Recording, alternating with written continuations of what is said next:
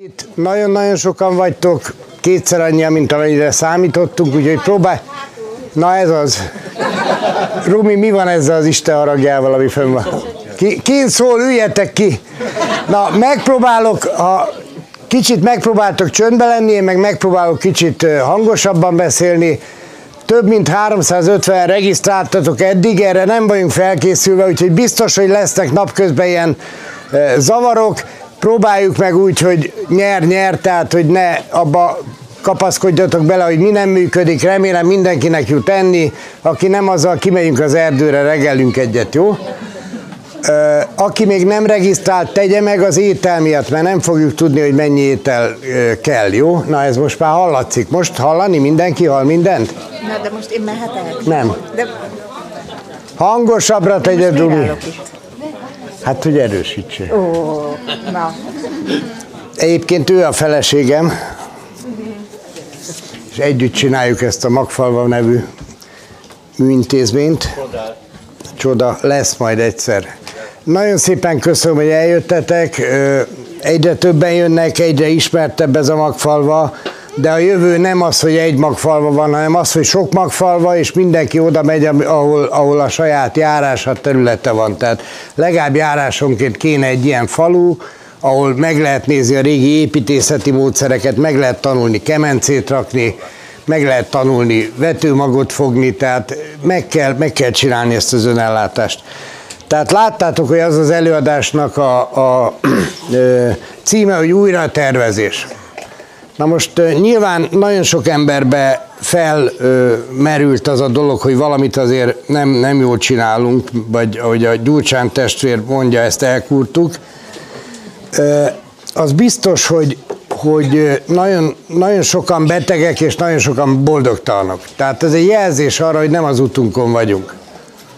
Tehát a boldogság az tulajdonképpen alanyi jogon jár, hogyha az ember jár az útján és halad előre, akkor érzi magát boldognak. Tehát valahol ezt az érzést kéne ö, keresni, és nem mártírkodni, meg mentsük meg a jegesmedvéket, meg mentsük meg Magyarországot, nem kell megmenteni Magyarországot, ez nem a mi dolgunk, ez a Jóisten dolga, és meg is fogja tenni. Nekünk az a dolgunk, hogy magunkat megmentsük, rendbe rakjuk, hogy újra boldogok legyünk. Miért nem élünk úgy, ahogy élhetnénk? Miért csinálunk meg olyan dolgokat, amire nem visz rá a lélek, ugye? És akkor addig gyötörjük a lelkünket, amíg, amíg megbetegszik, ugye ez a, ez a léleknek az önvédelme a betegség. Túl sokat gyötörjük a lelkünket, egyszerűen, egyszerűen leállítja azt, amit, amit utálunk csinálni. Utálok a munkahelyemre járni, akkor előbb-utóbb, mit tudom, a lábamat tönkre teszi, hogy ne kelljen járni a munkahelyemre utálok a párommal lenni, akkor jön a hüvelygombától a, a prostata, mit tudom én még minden. Ezek, ezek természetes dolgok, és nem ezeket kell kezelni, hanem az okot megszüntetni, amiért, amiért ezek létrejöttek. Újratervezés az azt is jelenti, hogy ö, van az agyunkban egy rossz program, rossz fele megyünk. És csak mondok egy nagyon egyszerű példát, amiből kiviláglik, hogy hogy, hogy néz ki ez a, ez, a, ez a hibás gondolkodás az agyunkba. Erre nagyon jó példa, két ember, kortársak voltak, franciák voltak, az egyiket mindenki ismeri, Pasteur. A másikat senki nem ismeri, ez Antoine Besham. Pasteur az egy kémia-fizika szakos tanár volt, nem, hát elvette egy klinika igazgató lányát, vette feleségül, és hát így került az iparba. Annyit kell róla tudni, hogy ő nevéhez fűződik a kórokozó elmélet. Tehát a kórokozó elmélet az azt mondja, hogy én szegény, szerencsétlen, gyanútlan, ö, bűntelen, árva, sétálok az utcán, és akkor hirtelen rám támad valami, amit nem is látok, csak a szakember tud vele kezdeni valamit is, és, és gyakorlatilag derültékből villámcsapás, és kívülről jön. Na most ez a kórokozó elmélet, és ennek Pasteur volt a kidolgozója, és ez kapta föl a gyógyszeripar, egészségügy, a háttérhatalom, de annyit kell tudni, hogy Pasteur a halálos ágyán visszavonta az elméletét. Tehát ő azt mondta, hogy a kórokozó semmi, a táptalaj minden. Tehát a kórokozó ott fog meg, ez olyan, mint a parlagfű. Ha sokáig baszogatják a földeket, akkor előbb-utóbb megjelenik a parlagfű, hogy gyógyítsa a földeket. Ugyanígy, hogyha tönkretesszük a szervezetünket, sanyargatjuk, akkor előbb-utóbb létrejön egy olyan mechanizmus, ami megpróbálja helyreállítani. Ezt nevezzük ma kórokozónak. Mindenkiben ott van a kandida, ott van a herpes, ott van minden, de csak akkor jön elő, hogyha a táptalaj alkalmas lesz rá. Tehát a szemlélet a következő, ugyanaz, mint ami a filmekben van. Tehát ezek egy kaptafára készült elméletek, hintáztatja az anya a gyerekét, gyönyörű napsütés, vidám, minden happy, és egyszer csak kívülről jönnek a marslakók, és megtámadják a gyanútlan, szerencsétlen földet és földlakókat. Tehát kívülről jövő támadás, én abszolút vétlen vagyok, semmi nem függ rajtam, és nem is tudom megoldani, mert csak a szakember tudja megoldani. Tehát majd jön Brooks Willis, és megmenti a földet. Neked nem kell semmit csinálni. Ez az A oldal. A B oldal az egy Antoine Besham nevű orvos, klinikavezető orvos, hihetetlen tapasztalattal, hihetetlen ö, ö, mennyiségű gyógyult emberrel a háta mögött. És ez az Antoine Bésám azt mondja, hogy kis életcsírákból áll össze minden, ami él. És ezek a csírák, ezek együttműködnek velünk, azzal a szervezettel, amit felépítenek. De abban a pillanatban, hogy ez a szervezet eltér a céljától, akkor elkezd átalakulni az életcsíra, és le is rajzolja azt a ciklust, hogy hogy lesz egy pálcikás bacillus, két pálcikás, gomba, stb. Ezt az egész folyamatot lerajzolja, és ami a legdurvább az egészbe, a század elején már olyan optikai mikroszkópot, múlt század elején olyan optikai mikroszkópot építenek, hogy ezeket megtalálják ezeket a folyamatokat. Tehát bizonyított, hogy ezeket az átalakulásokat mi hajtjuk végre azzal, hogy be vagyunk savanyodva, azzal, hogy pókálós a puncink, azzal, hogy az egész életünk azzal telik el, hogy nyomorgunk, boldogtalanok vagyunk, hárítjuk mindig. Hárítjuk. És ez a hárítás, ezt úgy képzeljétek el, én elég sokat gyógyítottam, gyógyítok, tehát ha egy rákos beteg azt mondja, hogy az, a, mit tudom, az anyósom miatt lettem rákos, az menthetetlen.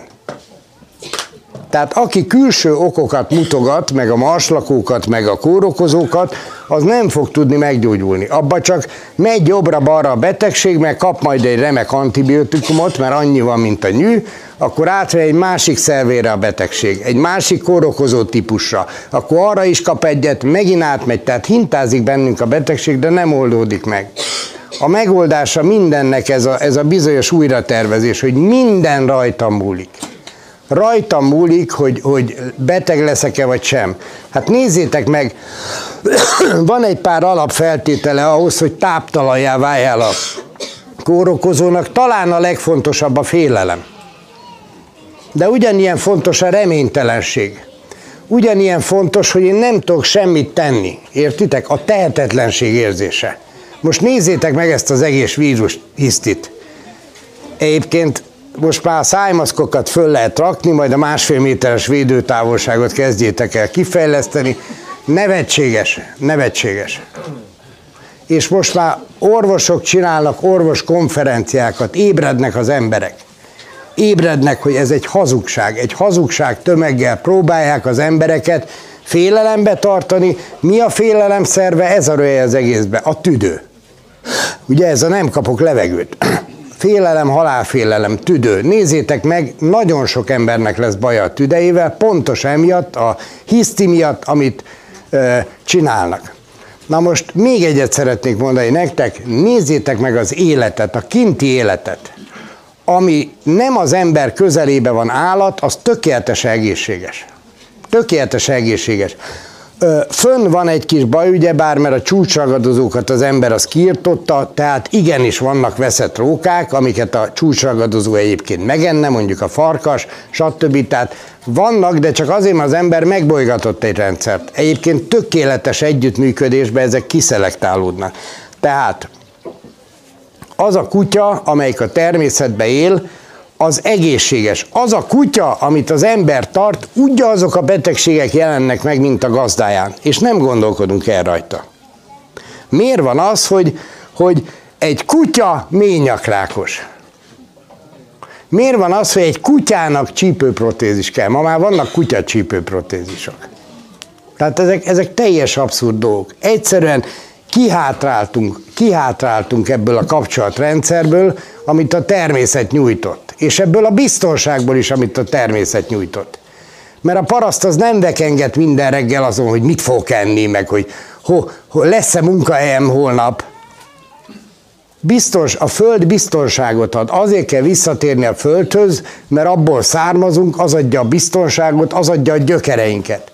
Ha nincs gyökerünk, az első vihar kidönt. Tehát ez az első, amiről, amiről szeretnék beszélni az újratervezésbe, hogy először, ugye, mint a takarítás, belülről kifele, felülről lefele, így kell takarítani. Mindenki, aki normálisan vala is kitakarított már valami szobát, vagy lakást, vagy valamit, az tudja, hogy ez a módszer. A felülről lefele az azt jelenti, el kell kezdeni kirakni minden szart a fejünkből, amit beletömtek. Mit gondoltok, mire kell a kötelező oktatás? Miért kell kötelezővé tenni? Hát ha ez valóban működne, akkor tömegesen mennének az emberek. De nem működik, soha nem is működött.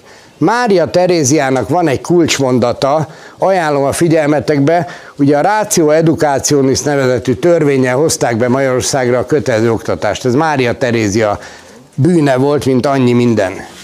És van egy ilyen mondata, hogy a kötelező oktatásra azért van szükségünk, hogy a birodalomnak hű alatvalókat neveljünk. Tehát itt szó sincs tudásról, itt szó sincs, szó sincs boldogságról, szó sincs arról, hogy valamire kell ez a tudás. Nem, a birodalomnak hű alatvalókat képezünk. Szerintetek mi változott 300 év alatt? Miért van az, hogy telefonkönyveket tanítanak az emberekkel? Én évekig egyetemen tanítottam, tudom, hogy miről beszélek. Tudom, hogy az ott tanult vagy tanított adathalmaznak a 90% az vatta, de lehet, hogy keveset mondtam. Tehát olyan tudás, mit tudom én, meg kell tanulni dolgokat. Úgy megtanulni, hogy bemagolni és visszaböfögni.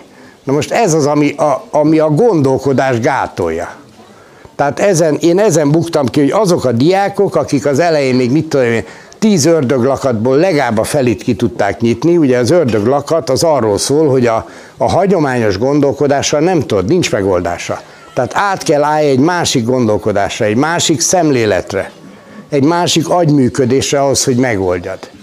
És ugye ezek a diákok a végén jó, hogyha egy ördöglakatot kinyitottak. Ugyanezek a diákok, öt év tanulás után.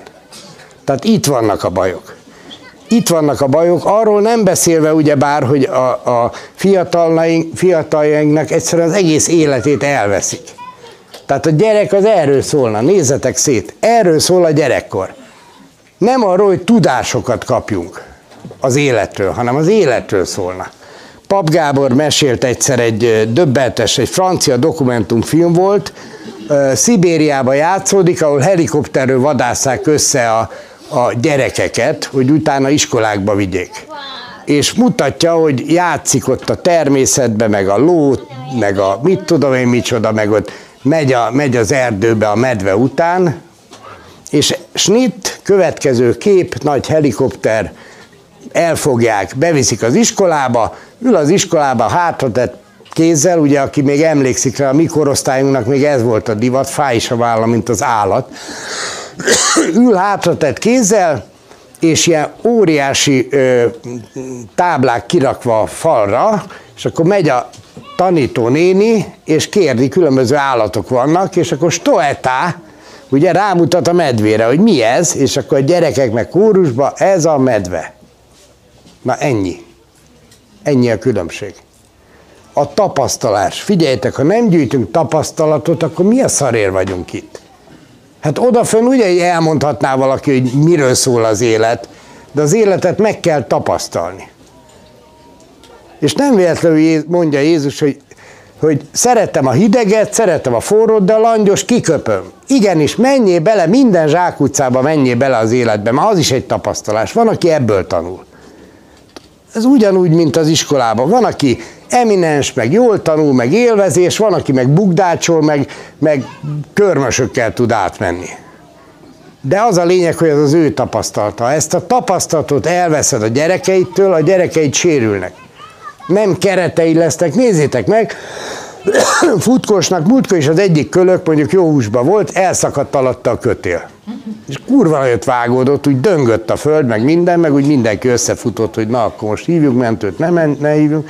De az a gyerek az negyed óra múlva már ugyanúgy ö, ö, futkosott, egy tapasztalással gazdagabban. Na most, ha ezeket a tapasztalásokat nem szerezzük meg az életbe, ezek a kereteink. Tehát kitapasztaljuk, hogy meddig tudunk fára mászni, meddig tudunk úszni, meddig tudunk víz alatt lenni, meddig tudunk szeretkezni, stb. Ha ezeket nem kapjuk meg, ezeket a lehetőségeket elveszük magunktól, vagy valaki elveszi tőlünk, akkor ebből korlátok lesznek. Tehát ezt úgy képzeljétek el, hogy egy normális szülő az úgy neveli fel a gyerekeit, hogy gyerek megy mondjuk a kájha felé, és ráüvölt, hogy fiam a kájha süt, de nem akadályozza meg, hogy megfogja a kájhát. Mert onnantól lesz benne egy korlát, hogyha megakadályozza, nem tapasztalta meg soha, hogy mi van, de fél tőle. És tele vagyunk ilyenekkel. Ez egész kórokozó. Láttatok már kórokozót? Látott valaki kórokozót? Látott valaki covidos beteget közületek? De most nagyon komolyan kérdem. Egy, hol láttad? TV? Te vagy covidos? Isten hozott? Szóval figyeljetek, én több tízezer embert ismerek, ha nincs közte covidos, akkor valószínűleg a covid nincs. Milyen egyszerű az élet. Egy szar szezonális influenza, amit felfújtak. Miért fújták föl? Mert így még jobban lehet rajtunk uralkodni. Gondold el, milyen fontosak az ember életében az ölelések. Az ölelések. Az, hogy egy kézfogás. A nyitott kéz, gondold el csak a szimbolikáját, hogy a nyitott kéz ugye annyit jelent, hogy nincs talán fegyver. Most ehelyett öklözünk. De az összes, összes többi ilyen, amit csinálunk, hát, hát az, hogy, az, hogy generációkat szét, tehát az, hogy gyanakodva méregetik az unokákat, hogy hozza a Covid vírust, meg az unoka meg nem mer elmenni a, a nagyszüleihez, hogy nehogy ő fertőzze meg. El tudsz egy ilyet képzelni, egy ilyen szituációt, hogy szeretettel ö, oda megy az unoka, megint leszakadt a kötél? Szeretettel oda megy az unoka a nagyszülőhez, és el fogja fertőzni. Na, tehát ez a borzalmas, hogy tele vagyunk, tele vagyunk ilyen korlátokkal, félelmekkel. A félelem, benne van nevében félelem, mitől félünk? Amit nem ismerünk, amit nem tapasztaltunk meg. Ezért kell gyerekkorban minél többet megtapasztalni, mert minél többet tapasztalsz meg, annál kevesebb félelem lesz benned. És a félelemnek egy ellenszere van, higgyétek el, hogy ez a hülye keleti doma, hogy áramoltasd át magadon, meg mit áramoltatsz át? Egy hiányt? Tehát a félelem az egyszerűen a tudás hiánya. Tehát a félelemre egyetlen egy valami van, a tapasztalás. Most gondoljátok el a szituációt, van egy, van egy sötét erdő, és mész, és, és huhog a bagoly, meg ilyen furcsa szemek az éjszakában, meg recseg az ág, meg, meg, meg ilyen árnyakból szörnyek lesznek, és itt mész egy másik erdőbe, gyönyörű az erdő, süt át a lombokon a nap, játszanak a mókusok az ágakon, minden, minden gyönyörű, harmonikus, és ugyanaz az erdő, ugyabba az erdőbe jársz, egyetlen egy különbség van a fény. A fény, érted? Hogy látod, megismered. Tehát a félelem az erről szól, erről szól hogy valamit, valamit nem ismersz, és épp ezért ismerj meg mindent, ez, ez, ez nagyon fontos, ugye, mint a Delphi Jósdába, vagy a, a Matrixba is. Ismerd meg önmagad, ezzel kezdődik minden. Ismerd meg önmagad. Már mindent tudunk a király pingvinek nem életéről, érted? Meg a, a mit tudom én, mindenféle szentszarról, de magunkról mit tudunk? Hát belül ugyanakkor az univerzum, mint kívül. Ahogy fent úgy lent, ahogy kint úgy bent. Gondolod el, hogy ugyanakkor a univerzum van benned, mint ami kim van, és semmit nem tudsz róla. Tudod a saját mozgatórugóidat? Tehát, hogy például miért gurulsz be, hogyha valami történik veled? Vagy bizonyos emberek miért úgy hatnak rád, ahogy hatnak? Vagy bizonyos emberek miért, miért taszítanak, másik emberek miért vonzanak? Életedben nem láttad még őket. Honnan jönnek az érzelmeid? Honnan jön a gyűlöleted, a haragod? Honnan jön a félelem? Ugye? A, Bartóknak a kékszakálú herceg vára, csak a legutolsó szobában nem menj be. Na, ö, mi, hogy kéne megejteni ezt az újratervezést? Ö, nagyon egyszerű, tehát először a fejekből kéne kirakni ezt a, ezt a dolgot. Tehát ö, én nem tudom ki, hogy hisz Istenbe, én amit megtapasztaltam a teremtésből, azt, ö, azt úgy tudom egy mondatba elmondani, vagy egy szóban, jó Isten. Tehát én olyat nem tapasztaltam, hogy valakit idézőjelben olyan pofon érne, amit nem ő indított el. Tehát nincs ilyen, hogy békésen hintázol a gyereke, és jön a, jön a marslakó, érted? E, ilyen nincsen. Ezt a filmek sugalják, ez egy, ez egy háttérhatalomnak a tudatos provokációja, hogy, hogy félelembe tartson téged. És az egészben az a durva, hogy ez egy, ez egy maréknyi ember, érted? Egy maréknyi ember. Egyébként abban sem vagyok biztos, hogy ember. Tehát egy maréknyi lény, aki félelembe tart 7 milliárd embert. Na ez már valami.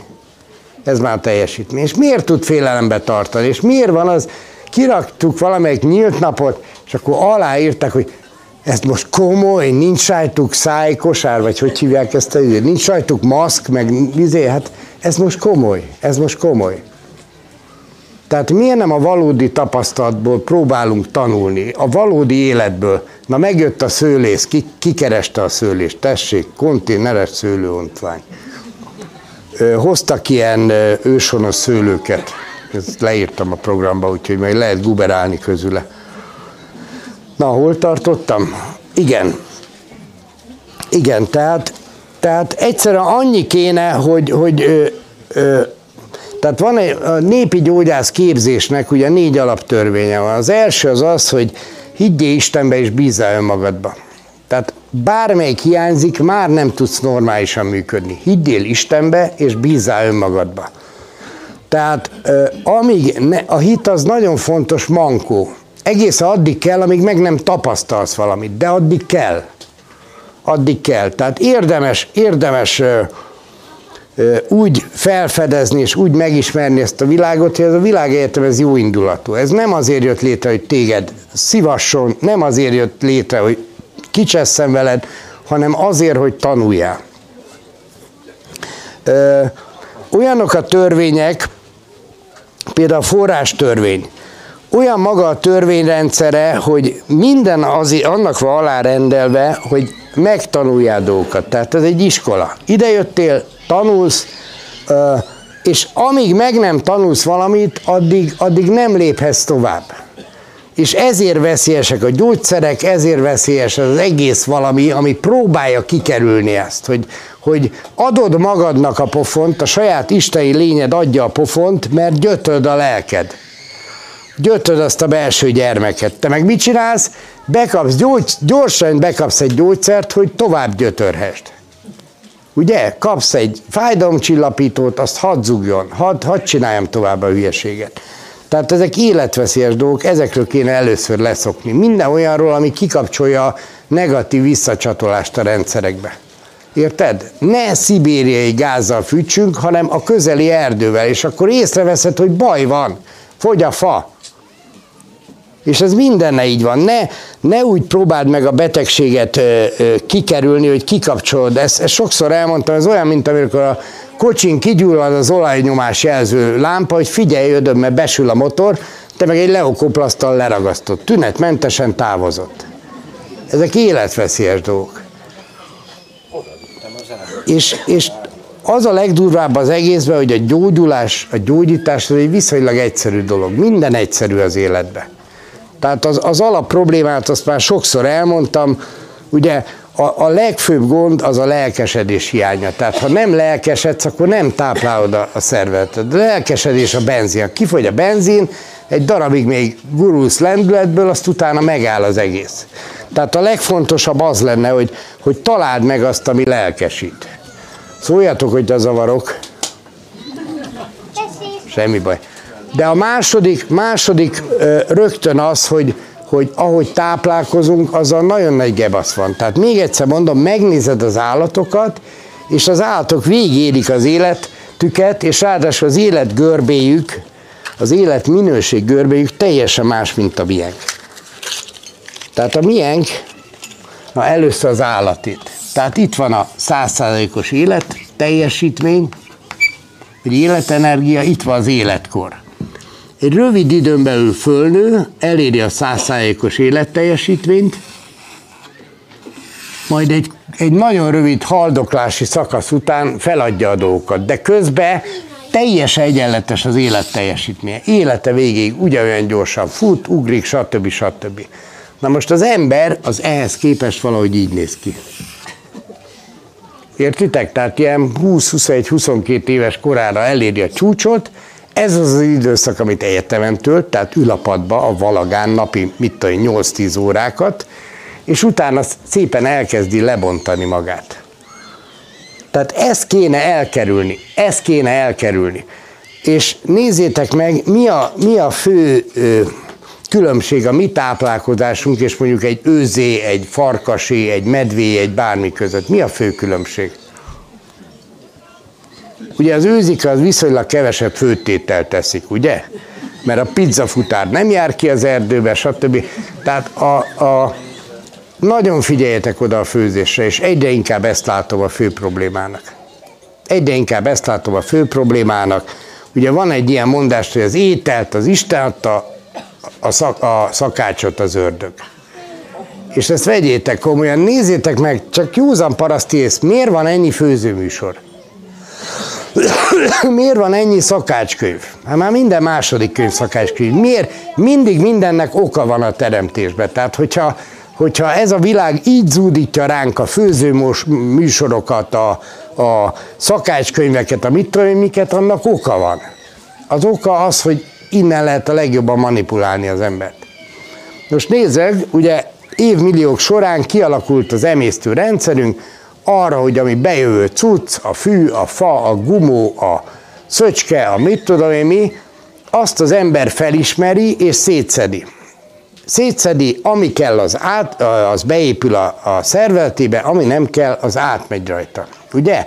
Na most képzeljétek el, hogy amikor főzünk, akkor létrehozunk egy ilyen törmelék élelmet. Tehát olyan élelmet, amivel soha nem találkozott az ember a történelme során és nem is felé fel a szervezet, rakosgatja jobbra-balra, először elmérgeződnek a beleid, utána elmérgeződik a májad, elmérgeződik a véred, és kész vagy. Tehát amit mondott Hippokrates, amit mondott Paracelsus, hogy a halál a belegbe lakozik, azt nagyon komolyan kell venni. És a beleket kell rendbe rakni. Ez az első.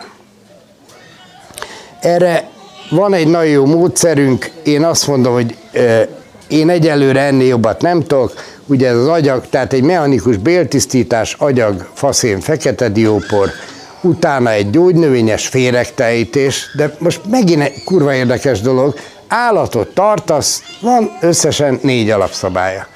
Az első az a friss ivóvíz, a második a friss takarmány, a harmadik az a sózás igény szerint nyúzzák azt a gyereket, vagy mi van? Szólok a gyerekvédelemnek, azt elviszik. Meghallotta. És az utolsó, tehát félre, ö, ö, só igény szerint, és és legalább fél évente. Ez, a, ez a, ez bármelyik normális gazda tudja, hogy ha ezeket nem tartja, akkor garantáltan megbetegszik az állata. Na most akkor nézzük már meg, hogy mi hogy állunk. Friss ivóvizet nem iszunk, ugye a friss ivóvíz az a esővíz lenne, a pocsolyavíz. Ilyet soha nem iszunk. Az állat, amíg, ezt sokszor elmondtam, és figyeljétek majd meg állatokon, tehát amíg talál pocsolya vizet, onnan majd elrángatod a kutyádat, hogy fúj, addig azt, azt vissza, és csak azt vissza friss takarmány. Nem jutunk hozzá semmihez, ami friss. Semmihez. Tehát gyakorlatilag akinek nincs kertje, annak elvi lehetőségen sincs, hogy friss dolgokhoz jusson, mert például a salátaféléknek egy-két óra az étertestük. Utána lebomlik, kész, nulla. A harmadik a só igény szerint. Mindent, le, tehát gondoljátok el, hogy nemzeti sóstop program van. Nemzeti, érted?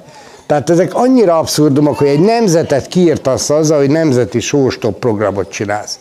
A sónak a legfontosabb tulajdonsága kell az idegrendszerre, kell mindenre, de a legfontosabb tulajdonsága, hogy a szaporodáshoz kell.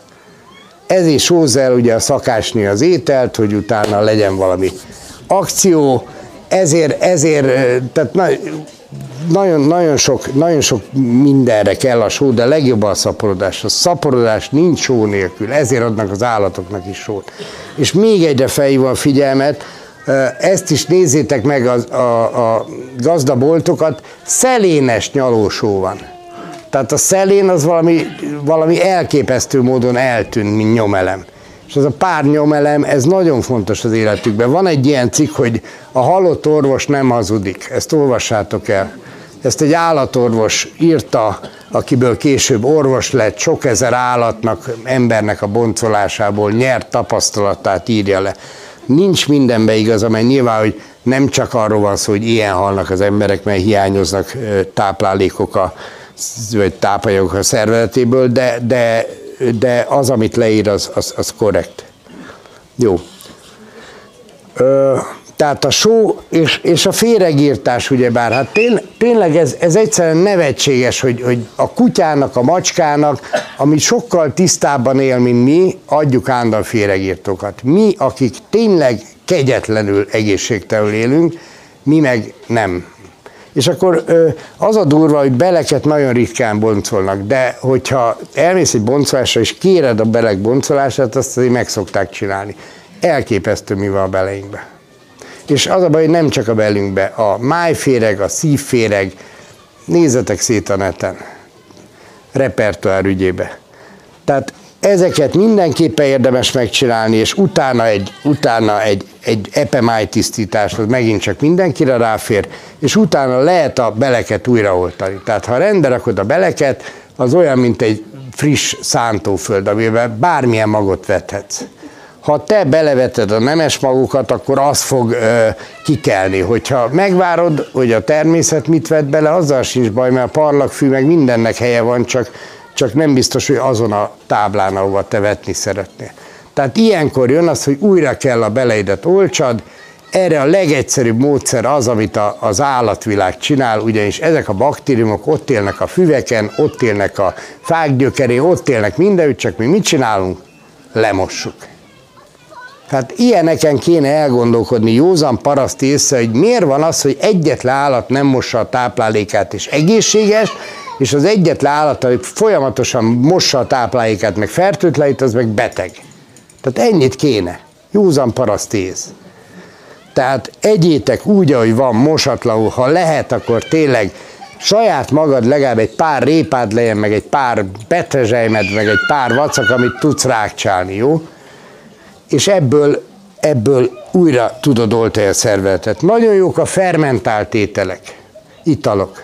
Tehát most ez se véletlen, hogy ekkora divatja van. Tehát fermentáló tanfolyamok vannak, gondold el, a dédajád mekkorát röhögne rajta, hogy savanyú káposzta tanfolyamokat csinálnak, érted? Jó sok pénzért.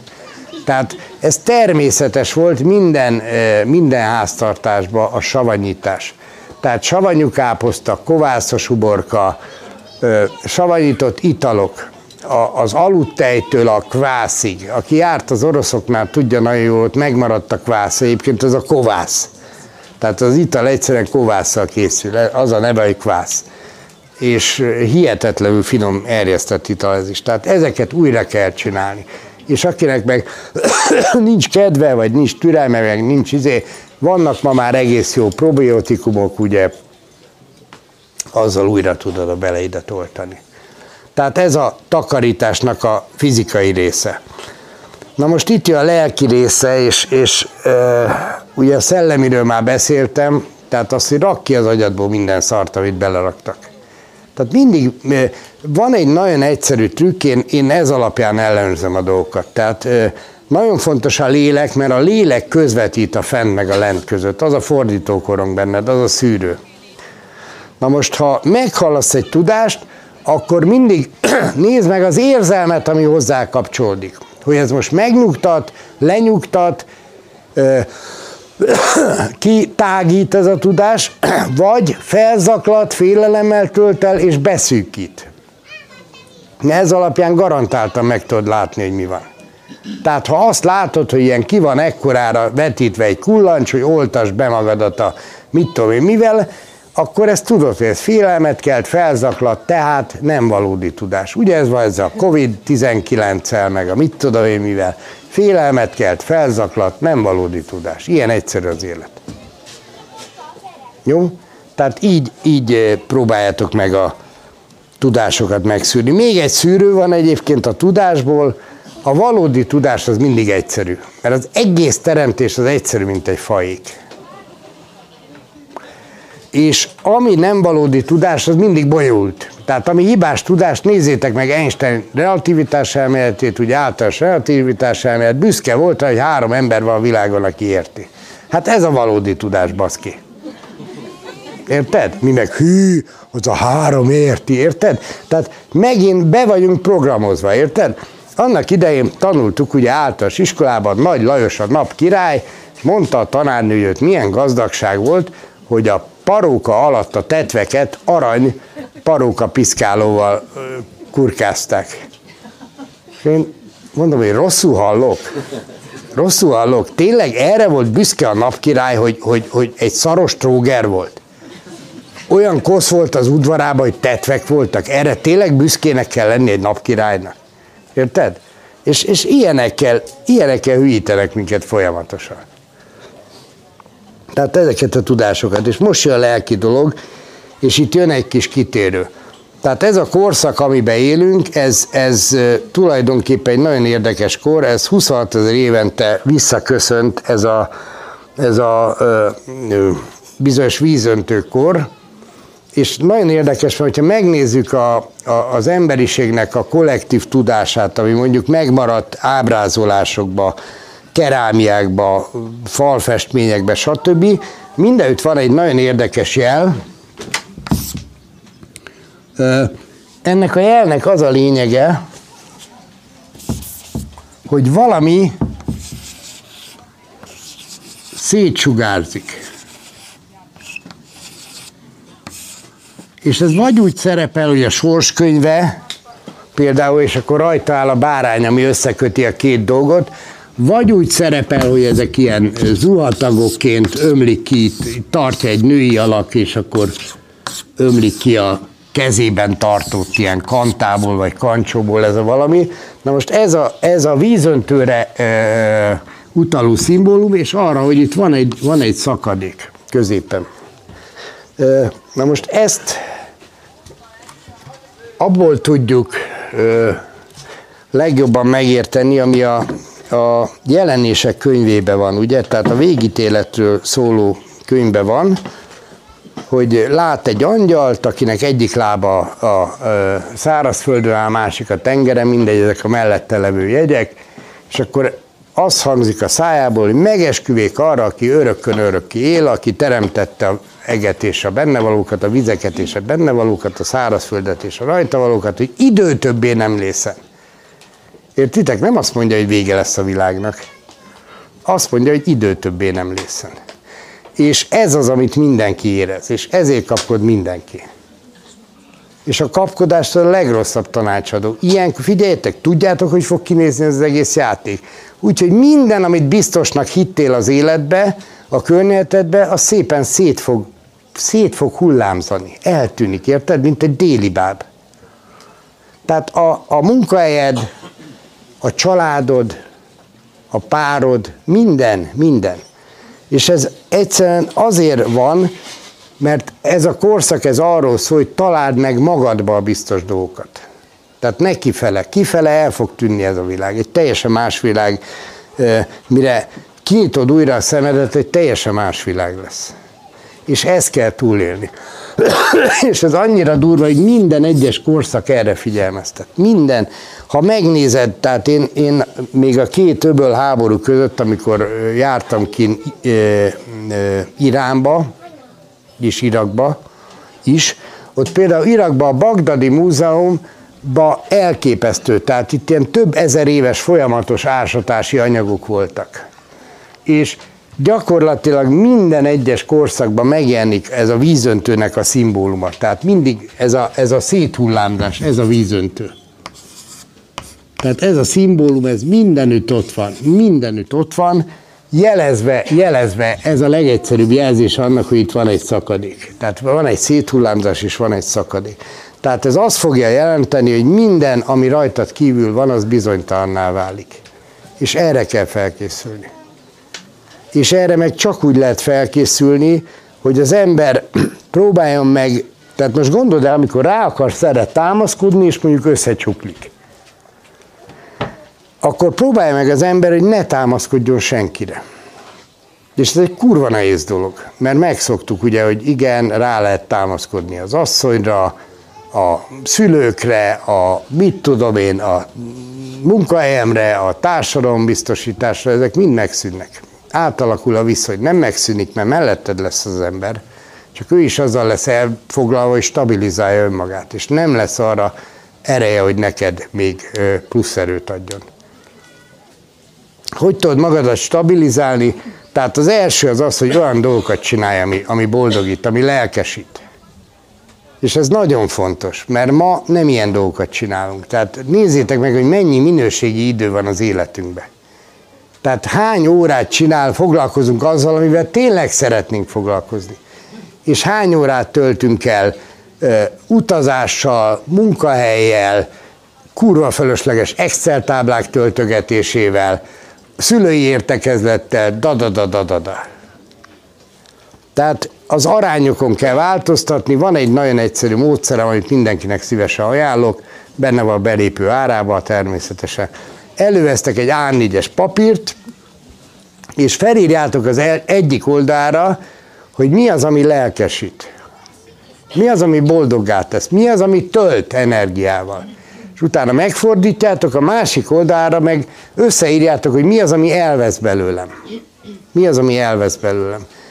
És e, mit gondoltok, hogy tudok az egyikből másikat csinálni? Az idő. Tehát ezt értsétek meg, hogy az idővel manipulálnak minket, meg hát eleve az idő lesz egyre kevesebb. Tehát tegyél át időt abból, ami elvesz belőle, tegyél át időt arra, ami, ami lelkesít, és ami energiát ad, jó? Tehát ez, ez lenne az a módszer, amivel mindenki valamilyen szinten ki tud szabadulni. A másik, majd meg fogjátok látni, hogy egyre bizonytalanabb lesz minden körülöttetek. Ezt ki lehet kapcsolni, vagy? Tehát ezt most azokra mondom, akik, akik úgy, hogy is mondjam, tehát korábban felébredtek, mint a többiek, hogy azért nekik van egy felelősségük, pontos az, hogy korábban felébredtek, mint a többiek. Tehát ez azt jelenti, hogy, hogy ö, amiben te már stabil vagy, és amiben te már biztos vagy, azt, mint az orosz tanárok, mindjárt egy lépéssel járunk a, a, a tananyagban a többiek előtt, de ezt az egy lépést kötelességed megmutatni a többieknek. Tehát nem, nem hagyhatod szarba az embereket, de a sorrendre nagyon figyelj. Az első az én vagyok. Én. Tehát, mint a zuhaló repülőn. Ugye most ugye ez a helyzet lesz, zuhan a repülő, akkor nyilván, hogy először magadnak teszed föl a maszkot, már nem teszed föl, akkor még akik a felelősségedre tartoznak, tehát például a gyerekeid, stb., ezek is ott pusztulnak. Tehát először magad rakd rendbe, utána a pároddal építs fel egy új kapcsolatot. Mi ez az új kapcsolat?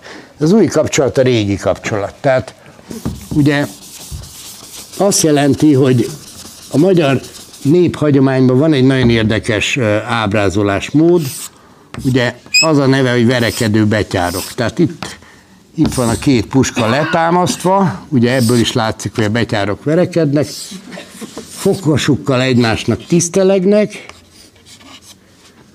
tehát a fokos az ugye a szent fegyver volt, az inkább egy jelző valami volt, vagy egy ilyen státuszszimbóleum. És a kettejük, tehát itt áll a két betyár, egyik betyár, másik betyár, és nézzétek meg, a kettejük között létrejön egy templom.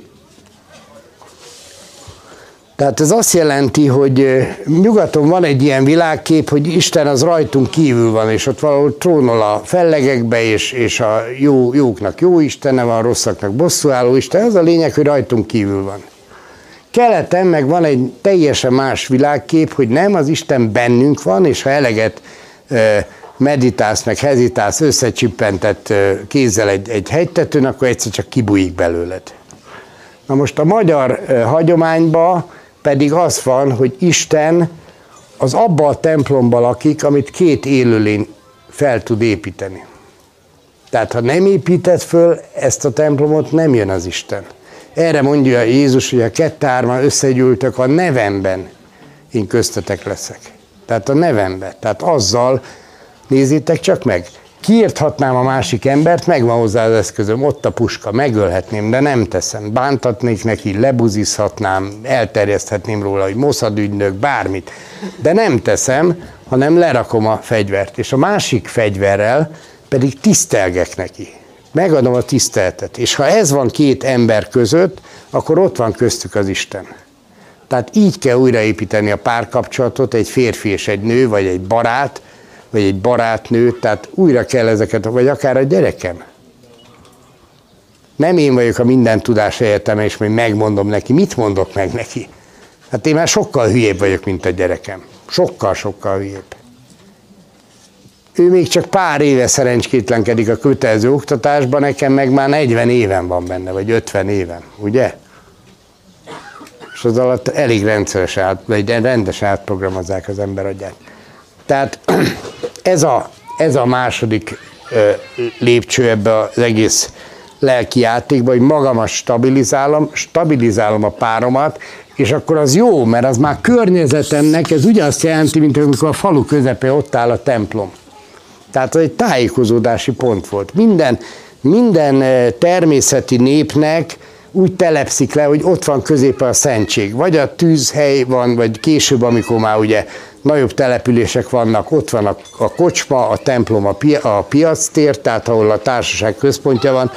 A háznak ott van a központjában a, a, hát először a tűzhely, amíg lábos van, utána, utána ugye már nem a tűzhelyről lesznek, hanem az asztalról, akkor már az asztal. Tehát ez, ennek a középpontnak kell kialakulni egy családba és akkor lesz rendezett a falu. Tehát magyarul nem az, ami ma van, hogy jön a izé, jön a gyerek, akkor ügyű megjön a kis izé, bekerül a középpontba, és szétesik a család. Mert a gyerek az ügyű de a férfi az cévágányon, az asszonynak pókálós a pinája, és kész. És minden szétmegy. Minden szétmegy, mert nincs középpont. Hol van itt a középpont? A gyerek nem tud középpont lenni, hiszen ő keresi a középpontot, azért jött le akkor rábízunk, hogy hát döntsél. Hát mibe tud dönteni? Tudás nélkül. Nem. Ennek a tengelynek kell működnie, amit két ember majd össze fog rakni, föl fog állítani. És ez a két ember jól működik, az stabilizálja az egész környezetet.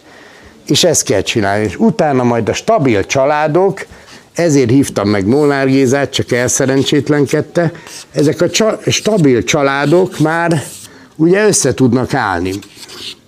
Össze tudnak állni egy ilyen nagyobb hálóvá, ami már nagyon sok mindennek tart, ugye, mint régen a falvak.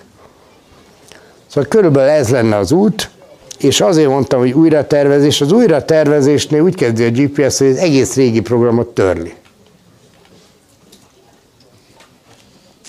Mert addig nem tudsz újat, tehát erre, erre mondják, hogy, hogy tele nem lehet vizet önteni. Tehát, hogyha tele van az agyunk mindenféle fixa ideákkal, akkor semmit nem tudunk csinálni.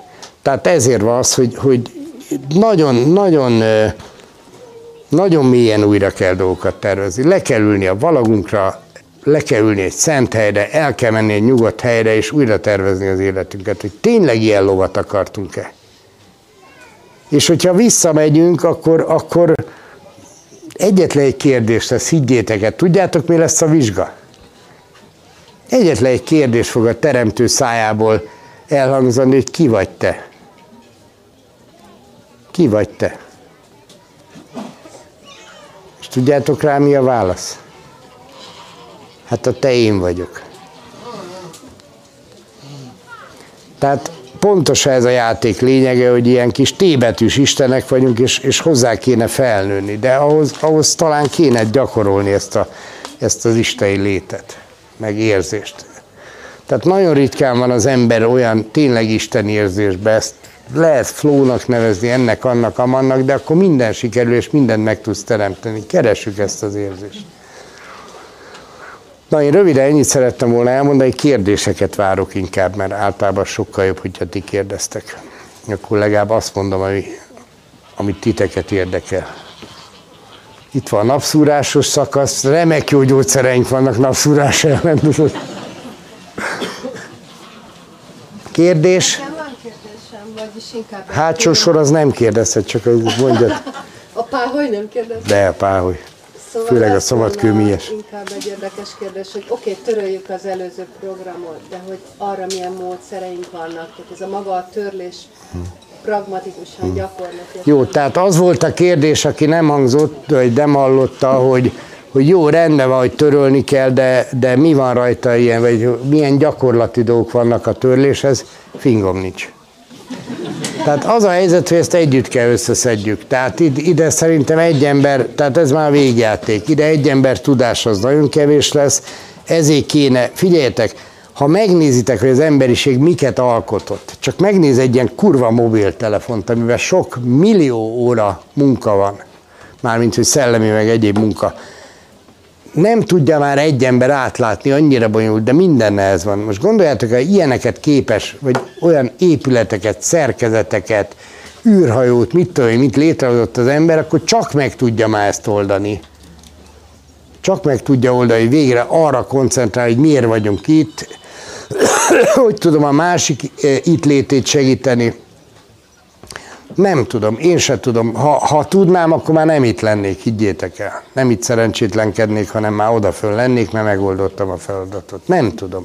Valakinek van jó ötlet, az mondja el. Én, én, Hát az rendben van, hogy ezért vagyok itt, hogy beszéljek, de, de nekem sincs fingom róla, hogy... Tehát tudod, ez, a, ez tipikusan, mint az a tábla, amit kiszoktak a kocsikba rakni, hogy ne kövess, én, én, én, én is eltévedtem. Tehát... Na, ö, De mondjuk, hogyha te rájössz, hogy ó, egy szerencsétlen rossz programot követek, akkor hogyan térsz le róla? Mondjuk van egy olyan szokásod, ami, amiből eleged van. például füstáldozatot mutatok be az Isteneknek. Na, tehát ö, ö, az biztos, hogy ahhoz, hogy új gond... Na, tehát nézzétek meg, akkor nézzük meg, hogy mi volt a magyarság feladata a népek közt, a magerőnek a feladata. Mert látod, hogy, hogy a helynevekből, stb. látod, hogy nagyon sok fele voltak a magyarok a világban, és bennem egy olyan kép alakult ki, hogy a mag, magerő az tényleg csak az volt a feladata, hogy egy-egy nép mellé rendelve segítse, támogassa, nemesítgesse, stb. stb. Mint, mint, mint régen az uradalmak voltak. És azt csinálta, ugyanazt csinálta, mint Krisztus. Tehát tanított, gyógyított és, és, és működő mintákkal segítette a, a környezetét. Na most akármelyik ö, feladat típust nézed, mindegyikhez az kell, hogy széles sávú összekötedésed legyen az Istennel. Tehát csak akkor tudsz gyógyítani, ha ráérzel, hogy mi, mi a betegség. A gyógyítás az egy szó, majd rájöttök. Egy szó. Egy szóval meg lehet betegíteni, és meg lehet ölni egy embert. Meg lehet ölni, így, ahogy mondom. És egy szóval meg is lehet gyógyítani. Tehát az igazi gyógyítás az, amikor megtalálod azt az egy szót amitől rendeződik a lelke, rendben a lelke, ledönti a gátakat, bőg egy napot, és utána helyre jön. De most ugye ez a tanítása, hogy mit tudsz tanítani új dolgokat, új dolgokat csak a forrásból tudod tanítani. Érted? Tehát az, hogy a régit visszaböfögd, ahhoz nem kell egy nagy mágia, de ahhoz, hogy új, új, új parancsot hoztam néked, hogy egymást szeressétek, érted? Tehát, hogy új tudást vigyél a, a világba, ahhoz, ahhoz a forrással való kapcsolat kell. És ahhoz, hogy új mintákat találj ki a világba, ahhoz is a forrással való kapcsolat kell. Tehát valószínű, hogy a magyarságot egyedül ez különböztette meg a, a többi néptől, hogy, hogy szélesebb volt az, a, a, szélesebb sávú volt az internet. Értitek? Tehát a többieknek ilyen betárcsázós internetük volt, nekik meg már akkor ilyen uh, ISDN. Tehát körülbelül ennyit látok. Na most ez hogy, mit, mi múlik, ez egy nagyon fontos dolog, mi múlik ez a kapcsolatrendszer? Egyrészt múlik a lelked állapotán, ez nagyon fontos, tehát az életmódodon. Tehát nézd meg, hogy éltek mondjuk a szkíták, meg hogy éltek a rómaiak. És rá fogsz jönni, hogy miért a szkítáknál működött jobban ez a dolog. A másik pedig a nyelv. Tehát a nyelv az, az egész gondolkodásmódodat befolyásolni fogja. Csak egyetlen egy példa tényleg, hogy a, a magyarba elő van a család névén. Géci Gábor vagyok, és a nevek azok feladatok, életfeladatok. Tehát gyakorlatilag a nevedben minden benne van, amiért idejöttél. Tehát nek, és ugye a családneved az a családnak a feladata, tehát annak a lélekcsoportnak, ami a családod. A, ö, mi a fene? A, a keresztneved az meg a saját egyéni kereszted. Maga szakasztotta, maga szagúja. Ezen rögök, amikor ilyen bemutatkozik, hogy bíróné, kertész, rozália, borbála, julcsa, stb. És akkor így nézek, hogy az igen, az aztán puttony. Na, mit akartam mondani? Várjatok, honnan kerültem ide? Ja igen, igen, igen. Na, és a magyarba először a családnév van, tehát a legfontosabb annak a szellemcsoportnak a feladata, amihez tartozom, és utána jön a saját vállalásom. Tehát először is tolom a szekeret a többiekkel együtt, és azon kívül, ha lehet, akkor jól érzem magam. Máshol nem sok helyen van ilyen a világban. Talán japánoknál meg még egy-két nép van, de a többi az, az mindenütt ich bin, és utána jön majd a, utána jön majd a többi, a futottak még kategória. Tehát ez, ez, ez, de most miért mondtam el a neveket? Mi volt a kérdésed? Mert egy kicsit így, így vagy. Hát, hogy milyen módszer? Ja igen, módszer. Igen, igen, igen, igen.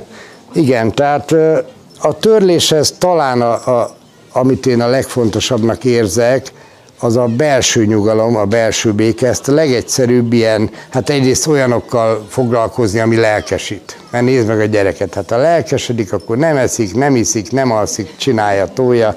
Tehát megtalálni azt, amit lelkesedsz. Ha zavar van az erőbe, akkor pedig figyeld a légzésedet. Tehát ez a legegyszerűbb. Tehát figyeld a légzésedet. Belégzés, kilégzés, tudod, mint a szőkenő a walkman Jó? Tehát ez a legegyszerűbb. Vannak nagyon jó légzés technikák vannak, a jogába is, a tai chi-ba is, a buteikó légzés, az is egy csoda. Nagyon sok ilyen van a világban. Találd meg a sajátod. Én, én nem hiszem, hogy van, van recept ezekre. Tehát mindenki saját maga kell, hogy, hogy megtalálja. Tehát azért vagyunk ennyi, mennyi út van. Ha 7 milliárdan vagyunk, az azt jelenti, hogy 7 milliárd út van. Kérdezzetek még.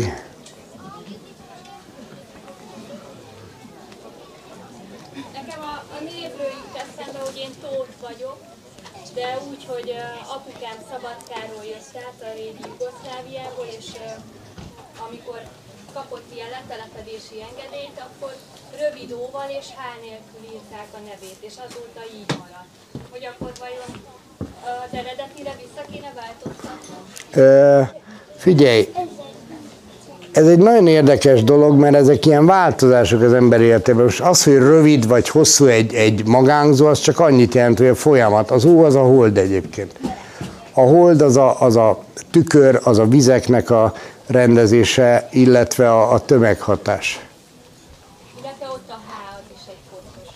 Azt nem mondott ki. Tehát a kimondott szóterem, nem a leírt szóterem. Tehát tót, az tót, kész. Rövidóval, hosszúval, tót. Ez egy nagyon érdekes dolog, mert például amikor, amikor tényleg nagy változás van egy ember életében, mondjuk férjez megy egy nő, akkor ugye elvileg a tengelyhez kéne a, a holdnak csatlakoznia, tehát elvileg át kéne venni úgy a férfi karmáját, vagy feladatát, hogy, hogy ő azért rángatja. Tehát ugye, hogy mint ahogy a vizeket, a földet rángatja a hold, tehát a hold, mint a néptáncban. Tehát a férfi az totyog, mint pingvin a égen, vezetgeti a jányt, és akkor a jány meg pörög, jön, visszajön a tengerhez, jó megrántja, hogy meg tudsz tartani, meg. Szóval ezek, ezek nagyon fontos dolgok, hogy, hogy mindenki várja, tehát ott passzák el a fiatalok is, hogy minden lány várja a fehér, fehér ruhás herceget. Nincs fehér ruhás herceg, érted? Ilyen taknyos kölkök vannak 20-30-40 évesen, akikből királyfit lehet faragni, de ez a nőnek a feladata. A nőnek a feladata pont az, hogy visszatükrözi, pont az, hogy rángatja, mint a néptáncba. És attól fog erős lenni a férfi, hogy ez a nő az jó megrángatja, a legváratlanabb pillanatokban oda, hogy na, kapd el a kezem, érted? És így válik férfivá. Tehát mai világban az a baj, hogy a nők azok úgy vannak vele, hogy jaj, hát ezt a szerencsétlen Józsiért küzdöttem 20 évet, hát de hát dehogy fogok neki szólni, hogy ne szaros alsógatyába járjon, meg ne így olyan is. Na most így lehet elveszteni egy férfit.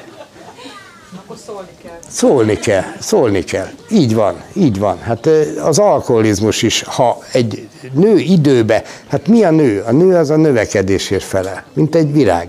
Tehát ahol kell, ott öntözöd, ahol túlburjánzod, levág, túlburjánzik, levágod, nem? Tehát például az alkoholizmus egy olyan dolog, időbe el kell csípni, és nagyon keményen, és akkor szépen rendeződni fog. De most hogy kerültem ide? Mi volt a kérdés? Melyik bolygón vagyok, gyerekek? Mi volt? Mi? Ja, a nevek, igen, igen, és, és még valamit, tehát még mielőtt nagyon lemondunk a tótokról, meg az oláokról, meg a többi népségről, van egy nagyon fontos dolog, és, és én is úgy jöttem rá, hogy Csontvári, tehát régen sejtettem, mert, mert van ez a hun, hun avar, magyar, székely, szkíta, tehát egy elképesztő, elképesztő katyvasz van ebbe a rendszerbe, és akkor Csontvári írja, hogy ő három nagy motivumot akart egész életében megfesteni, ugye az a nagy tarpataki vízes és az első, szerinte a magyarok onnan származnak, a másik a Szicília, Szikúlia, Székelyföldön a Taormina templom, a harmadik pedig Libanonba, Bálbekbe, ugye most ott kurva egy háború van, ott a, a hát tulajdonképpen Attila áldozati köve, meg a Taorminai templom, meg minden, vagy a, a Bálbeki templom, na most ő szerinte innen jönnek a hunok. És akkor így felkaptam a fejemet, hogy ezt miért három külön minőségként használ, és akkor, akkor nézd meg az életbe, tehát mondjuk a Kárpát-medence. Ügyesen össze van csomagolva, ügyesen össze van csomagolva három dolog. Ez a magyarság, ez a magerő. Itt él a magyar, ez a magnak a népe. Itt van a székely, ez a szik. És itt van több rétegbe körülötte a hun, a héj. Na most amikor a mag életnek indul, ez is nagyon érdekes, akkor mit fogsz látni? Egyébként van itt egy olyan folyó, aminek az a neve, hogy élet, az olt. Ugye van, most nem akarok belemenni szakrá és földrajzba, de csak arra gondoljatok, hogy a, a csík, csíki medence. Ez a csí, ez ugyanaz, mint a csík keleten, tehát az életerő. Nem véletlen, hogy csíksomjó koncentrálódik ma a legnagyobb ilyen új, újat keresgető, meg, meg mit tudom én, tömeg. Tehát csíksomjó, csík, csíki medence, csíra. Ugye a csíra szavunkban ugye ez az életerő van. Tehát innen fog kiindulni a csíra, majd ha újraindul a Kárpát-medence programja. De miről ismered meg azt, hogy a mag az, az életnek indul? Először mi fog történni? Nem a csíra, még a csíra előtt. Hát babot azért már csíráztatok. Na, mit csinálsz?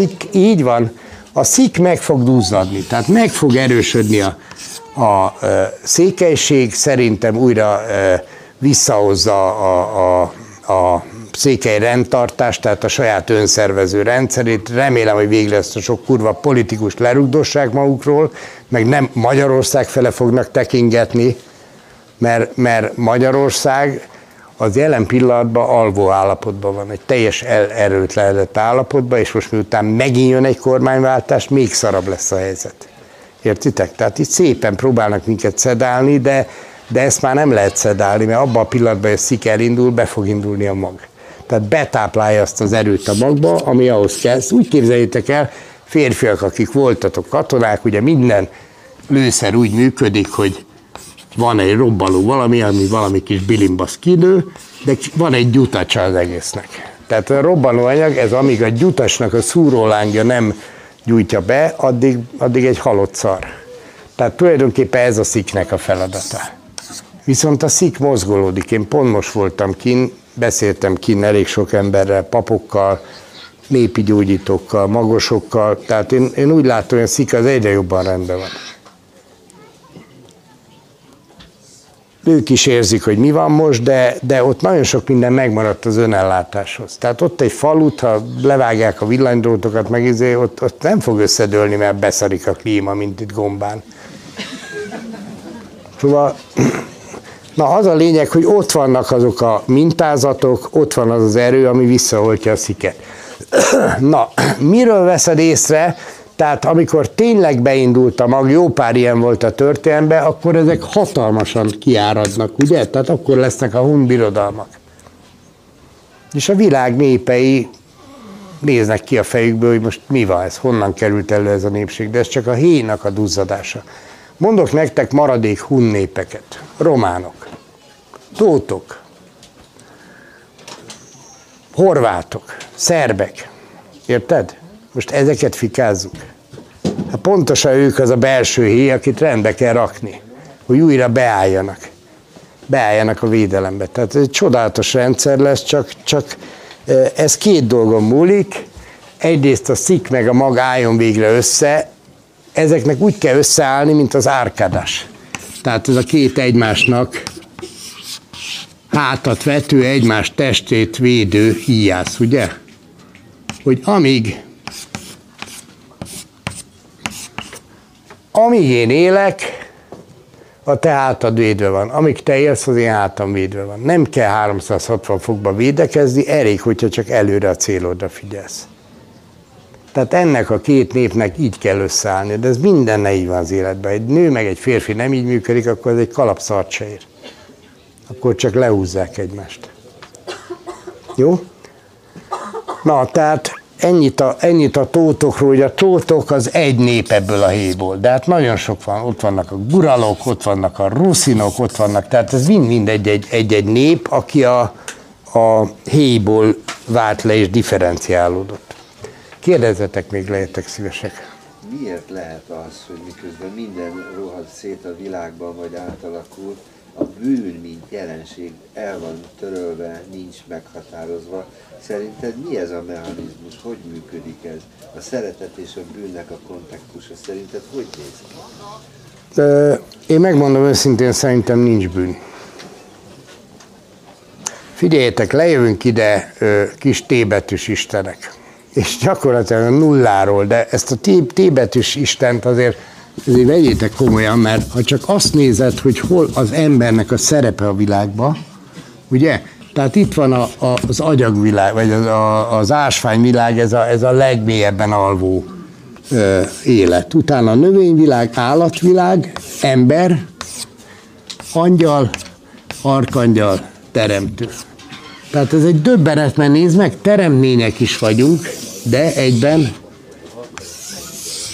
teremtők is vagyunk. Tehát itt pont középen ér össze ez a két világ. És ez, ez, ez ahhoz kell, hogy tanuljál. Tehát ha majd kitanultál, akkor mehetsz oda föl. És, és szerintem ezért nincs bűn, mert egyszer bármit megtehetsz az életbe, bármit. Büntetlenül, ölhetsz is de ha másodszor csinálsz valami olyat, amit már megtapasztaltál, és rossz volt, ugye, mert a teremtésnek az a lényeg, hogy mindig van egy visszhang, mindig van egy, egy visszajelzés, hogy látta az Úr, hogy jó, ugye? Na de ha egy olyat lát az Úr, hogy nem jó, és még egyszer erőlteted, tulajdonképpen az a bűn, és ebbe betegszel bele. Tehát ha olyat csinálsz, amit te már nem csináltnál meg, nem egyszer megcsináltad, láttad, hogy rossz, nem erőltetheted. Úgyhogy én, én így vagyok a bűnnel, az is bűn, figyeljetek, ha bármiféle betegséged van, vagy, vagy boldogtalanságod, akkor bűnös vagy. Akkor valamit nem jól csináltál, valami olyat csináltál, hogy megerőszakoltad a lelked. És még egy, nincs rajta, tehát teremtő erő vagy, korlátlan hatalmú teremtő lény vagy, érted? Te egyedül átadhatod másnak a teremtési lehetőséget. Tehát átadhatod másnak a hatalmat magad fölött. De nincs senkinek hatalma, csak akinek te átadod. Hát ha te átadod a háttérhatalomnak, mert lusta vagy és gyáva, akkor így jártál. Vagy átadod az anyósodnak, átadod a férjednek, stb.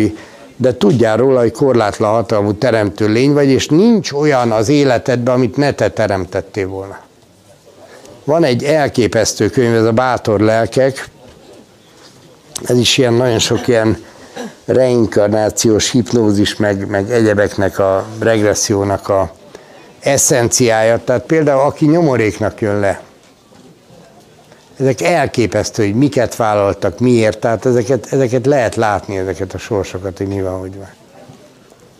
Szóval én, én azt mondom, hogy nincs bűn. Tehát én ezért tudok idegbajt kapni, amikor bemegyek egy templomba, azt azt hallom, hogy bűn, bűnös vagyok, bűnben fogantam, a kurva anyád, azt fogad bűnbe. Nem, most figyelj rám, ha a szerelem bűn, érted? Én tudom konkrétan, hogy mennyire szerették egymást az apám meg az anyám. És én nem hagyom pocskondiázni az emléküket. Egyébként így lehet legkönnyebben szétszedni azt a, azt a széles sávú kapcsolatot. El kell mondani, hogy bűnös vagy. Bűnös vagy. Nem vagy elég jó. Bűnben fogantál. Érted? És így megy össze az ember, és elvágja a kapcsolatot. Ezt újra kell építeni. Nem vagyok bűnös, teremtő vagyok, teremtő gyermeke vagyok. Nekem van egy ilyen kis, ha már itt kérdezted ezt, hogy mi van, hogy van, van egy kis meditációm, hogy, hogy vagyok, aki vagyok, Géci Gábor vagyok, teremtő és boldog asszony áldott fia vagyok. Tehát nekem van egy ilyen kis mantrám, amikor úgy komoly erővesztésben vagyok, akkor el, elmondom egy párszor, és közben úgy, hogy nyújtózkodom, és akkor a végén tényleg összekötöm az eget meg a földet. Tehát ilyen kis, kis egyszerű trükkök, annyi, mindenkinek kéne egy ilyet csinálnia. Van egy, van egy barátnőm, akinek életében nem volt jogsia. És ugye nekem is volt egy, és, és vezetett külföldön, belföldön félvilágot bejárta, és akkor ö, mindig, tehát nekem volt egy ilyen, hogy elvették a jogsimat, mindegy miért, és, és pár évig én se váltottam ki, csak úgy vezettem jogsi nélkül, de hát állandóan megbüntettek. És akkor még elég korruptok voltak a rendőrök, tehát ilyen 5000 forinttal megúszta az ember, de, de hát most tényleg már a megélhetésünket veszélyeztette, és akkor kérdeztem, hogy Jutka, te ezt hogy a fenébe csinálod? Azt mondja, Gabikám, van egy egyszerű mondásom, 200 ezer katonám éjjel-nappal vigyáz rám. Mi próbáljátok ki? Szóval ilyen kis egyszerű hülye trükkök, a mágiát nem használjuk például az életbe, pedig kéne. Tehát a mágia az a direkt beteremtés, tehát nem az, hogy most alkotsz, alakítasz, hanem mágiázom. Mondjad. Mondjad, ki vagy, mi vagy. Kérdezem, a kötelező oktatásból a józan paraszti ész diktálta lehetőséggel láttok-e kiutat, fényt, valamit? Hát ez egy nagyon nehéz kérdés, mert én egész életemben ezzel foglalkoztam, vagy nem egészben, de körülbelül egy a 30, lehet, hogy pont 33 éves korom óta. Baromi nehéz. Baromi nehéz, mert az a baj, hogy megtanultunk panelekbe gondolkodni. Tehát ez, ez, ez olyan, mint a feladatgyűjtemény volt középiskolában, hogy hiába jó a megoldás, az a jó megoldás, ami a feladatgyűjtemény végén van. Tehát nagyon nehéz. Én, én azt mondom, hogy nagyon sokat segít a természet. Mert a természet egyszerű kérdéseket ad föl, és egyszerű válaszokat válaszol rá. Tehát én, én, én mindenkinek azt mondom, hogy egy, egy jó döntés, vagy menjék ki a kertbe. De hát elmondja József Attila, hogy kertész leszek, fát nevelek, kellő napaim is kelek. Nincs más megoldás, én nem látok mást. Meg az a baj, hogy az ember állandóan kívülről várja az információt, kérdez. A gyerek is már akkor kérdez csak, amikor már, már elhűítették. Tehát egyébként a gyerek próbál rájönni. Tehát megnézed, és, és nézed a kisgyereket, hogy forgatja a mit tudom, fenyőtobozt, és próbál rájönni, hogy hogy működik. Úgyhogy a természet. Természet. Egyedül a természet tanít valódi dolgokat. Hát most az, hogy most száz könyvből összeszedsz két mondatot, ami esetleg igaz. Na, egyéb kérdés? Öt, négy, három, kettő, egy. Jó. Köszönöm szépen, akkor egy pár perc pihenő. Köszönöm szépen.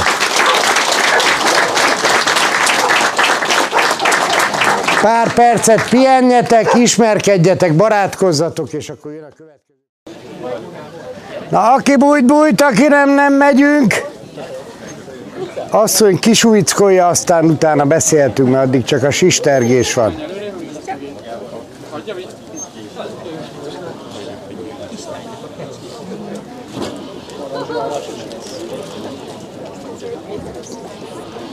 És ezt a koszt veszitek meg méregdágán, látod? Se a HACC-nek nem felel meg, semminek nem felel meg szabványra. Nincs benne térfogatnövelőszer.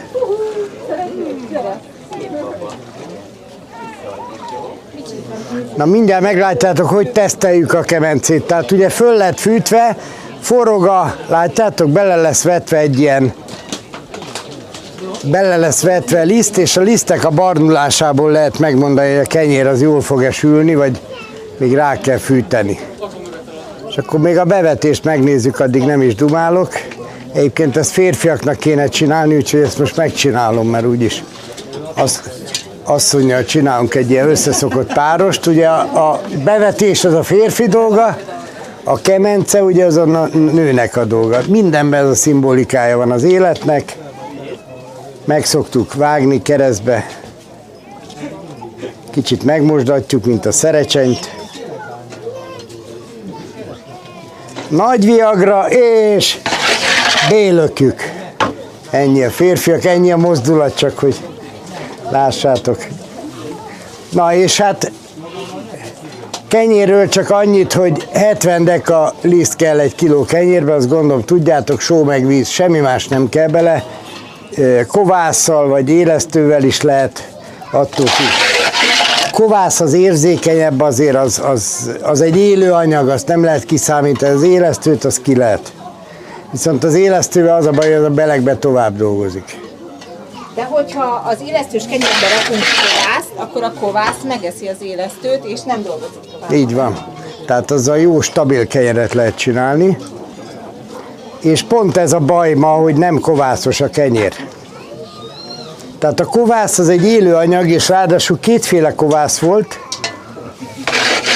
Volt a vadkovász, azt csak hagyták, ugye rozsal vagy bármivel elindították a kovászolódásnak a folyamatát, ami egy baktérium gomba együttműködő ilyen biomassa, és az, az a háznak vette föl a, a, a, az élő dolgait. Aztán volt az a kovász, ami az anyai kovász, ugye anyáról lányra szállt, és általában ugye amikor házasodtak, a, a, a házasodott a jányka, akkor az anyjától kovász kapott. Aki az anyjától kapta, aki az anyjától kapta, tehát gondoljátok el ezeket a sok ezer éves kovászokat, amik még egyszer mondom, egy élőlény, és összekötötték az életet. Tehát gyönyörű, gyönyörű szimbolikája van a kenyérsütésnek is, meg lehetne ebből jó dolgot csinálni, hogyha jó minőségű lenne az a búza, jó minőségű lenne a lelke annak az asszonynak, aki bedagaszt, meg hát élő tűzzel csinálnánk, nem ilyen kenyérdagasztó, meg szarakodó gépekkel, hanem még az is jobb, mint az ipari, de kész? Nem rakod föl? Ja, aha. Na, az meg már a félkész termék ott, sőt, az már kész termék, ha jól látom. Tehát ennyi egy kenyérsütés, semmi nagy mágia nincs benne, és mégis egy hatalmas mágia az egész. És akkor ugye le kell ellenőrizni a fenekén, hogy nem puha, nem... Egyébként hogy ízlett a kenyér? Ezt látom, hogy valaki folyamatosan eszi. Mindenkinek ízlett? Jó ez a Tesco, én is mondom régóta. Na jó, szóval, szóval kemencéről annyit, hogy egy nagyon egyszerű, tehát az egész paraszti kultúrának, a népi kultúrának a lényege az egyszerűség. Tehát ahogy városra kerülnek dolgok, mindenre bolyultabb lesz. És én már láttam, tehát most újra kezdődik ez a kemenceépítés minden, és akkor vannak, akik belül gázfűtésűre építik, és ráadásul ilyen hőfokszabályzó van benne. Tehát ilyen digitális. Nézem, hogy mondom, mert nagyon szép volt a kemence, népi motivum, stb. És volt egy ilyen kis, igen, egy ilyen touchpad rajta. Mondom, micsoda? Hát ez okos kemence. Bazd meg. És gondolod, de benyomkodja izét, nagyon durva, nagyon durva. Na, úgyhogy tényleg a lényeg az egyszerűség. Látjátok, a milyen kemény kémény sincs, mert ez is csak egy bonyolítás. Minket nem zavar a füst, nem zavar, hogy itt fekete minden. Itt jön ki a füst, igen, tehát elkezdett fűteni, ugye elkezd a bubba forogni, tehát azért bubos kemence, mert forog benne a gáz, és addig forog, amíg ki nem ég, addig ki se tud jönni a száján. Tehát egy nagyon egyszerű fagázosító berezés. Hát, ha felül... De gyors vagy, baszki! Na, tehát... Egy, na, tehát az a lényege a dolgoknak, még egyszer mondom, egyszerűség. A másik, ha ezt egy, egy lakásba fölépíted, nyilván, hogy akkor vagy kívülről kell fűteni, ez is megvolt a paraszti hagyományban, vagy úgy, hogy tényleg kéményes, de az a lényeg, hogy az egész lakás befűti. És bármivel, hát ez, ez tényleg olyan volt, hogy kukoricacsutka, ez darázs volt, kukoricacsutkával, napraforgószárral, bármivel ki lehet fűteni. Tehát mindent elgázosít. A gumicsizmától a napraforgó szárig mindennel lehet fűteni. A másik, amit esetleg láttat, láthattatok Alföldön, van egy kémény, előtte kemence van, a háta mögött füstölő van, az egyik oldalon egy sparhertlap van, a másik oldalon egy, egy katlan, és mindez egy kéménybe befűtve. Tehát ezek csodálatos. Hát gondolod, de mindent, mindent meg tudsz csinálni, ami, ami, ami melegítő munka, főző munka, sütő munka, tehát egy hihetetlen jó. Egyébként ez volt az első projektum a faluba, úgyhogy mindig ezzel kezdjük, és emiatt kezdjük ezzel. Jó, akkor még a, az épületekről annyit, hogy látjátok, hogy minden a legegyszerűbb. Tehát semminek nincs alapja, semminek nincs szigetelése, semminek nincs tervrajza, mert kérdezte a idéket, hogy ki tervez, tehát ez nem sok tervezni való van, mert onnantól, hogy leásod a karókat, már a többi adja magát. Minden ilyen akácölöpökön áll, amit az erdőbe szedtünk ki, ugye egy kicsit megégeted, az plusz 30 évet tart, egyébként is az akác az elnyűhetetlen. A legjobb tetőfedő anyag a mai napig a bontott cserép. Tehát ezt mindenütt vagy ingyen az emberhez vágják, vagy pucolva 10 forintért megkapod darabját, tehát ez még plusz 50 év, és akkor mindenki veszi ezeket a szar betoncserépeket, meg, meg ez a szarcseérő bituzsin, de hát az 10 év, azt lefolyik a tetődről. Tehát ez a legegyszerűbb. A legdrágább megoldásra kíváncsiak vagytok, az ma a nád. Tehát vala ez volt a legolcsóbb, ma ez a legdrágább. Tehát hihetetlenül ö, sok munka van vele, ez az egyik, a másik pedig, hogy hihetetlenül drága ma már a nád. Évek óta nem tudnak aratni, mert nem tudnak, nincs jég, és nem tudnak rámenni a, a dolgokra. És ahogy látjátok, mindenütt próbáljuk a, a szőlőlugasokat. A szőlő az egy nagyon fontos dolog lesz a jövőben, mert nagyon nagy mélységből felszívja a vizet, átadja a többi növénynek is a környezetébe. Gondoljatok a szőlős kertekre, ugye régen szőlősorok közé odaültették a zöldséget, a gyümölcsfákat, stb. A másik pedig, hogy egy csodálatos, tényleg egy csodálatos anyag, szőlő lekvárt kell csinálni, nem feltétlenül bort kell csinálni. Nagyon jó módjával, például a szívbetegeknek ugye ez egy, most csinált egy srác egy ilyen zseniális cuccot, ez borba van feloldva a, tulajdonképpen a szőlőnek a, a mindenféle anyaga. Tehát egy ilyen kivonatolt szőlő van visszarakva a borba, tehát tiszta borba. Úgyhogy ez a jövő gyógyít, gyógyászata, én biztos vagyok benne, hogy nem sokára már ezek a gyógyszerek szart se fognak érni, meg már, már most azt, azt se érnek, és élő anyaggal gyógyítani például funkcionális élelmiszerekkel. Tehát olyan élelmiszerekkel, amik helyreállítják az egészséget. A Mikulásnak, hogyha láttátok az előadásait, ő például ilyen afrikai harcsa fej, kivonatos, mit tudom én, mit, hal pástétomot csinál, mert az egy nagyon erős vérhigító. Tehát például lehet szedni a cinkomár helyett. Aztán hát nagyon sokféle ilyen cucc van, de a szőlő is ilyen, hogy egy hihetetlen jó általános roburálószer. Na, ö, tehát látjátok mindent a szőlőlugasokat, mindent ültetjük, egy része a Bakai Lacitól, egy része régebbi, van egy csodálatos fajtánk, az nem itt, az ben van gombán. Úgy képzeljétek hogy az első világháborúban valaki hazahozott az olasz frontról valamilyen régi szőlőfajtát, és, és itt elszaporodott a faluba. Pici, fekete, bogyós, hihetetlen jó, csemegeszőlőnek is, borszőlőnek is, főleg borszőlőnek, meg lekvárt főznek belőle az asszonyok, és próbálták megkeresni ugye a nagyapa leírás alapján, Olaszországban már nincs meg ez a fajta.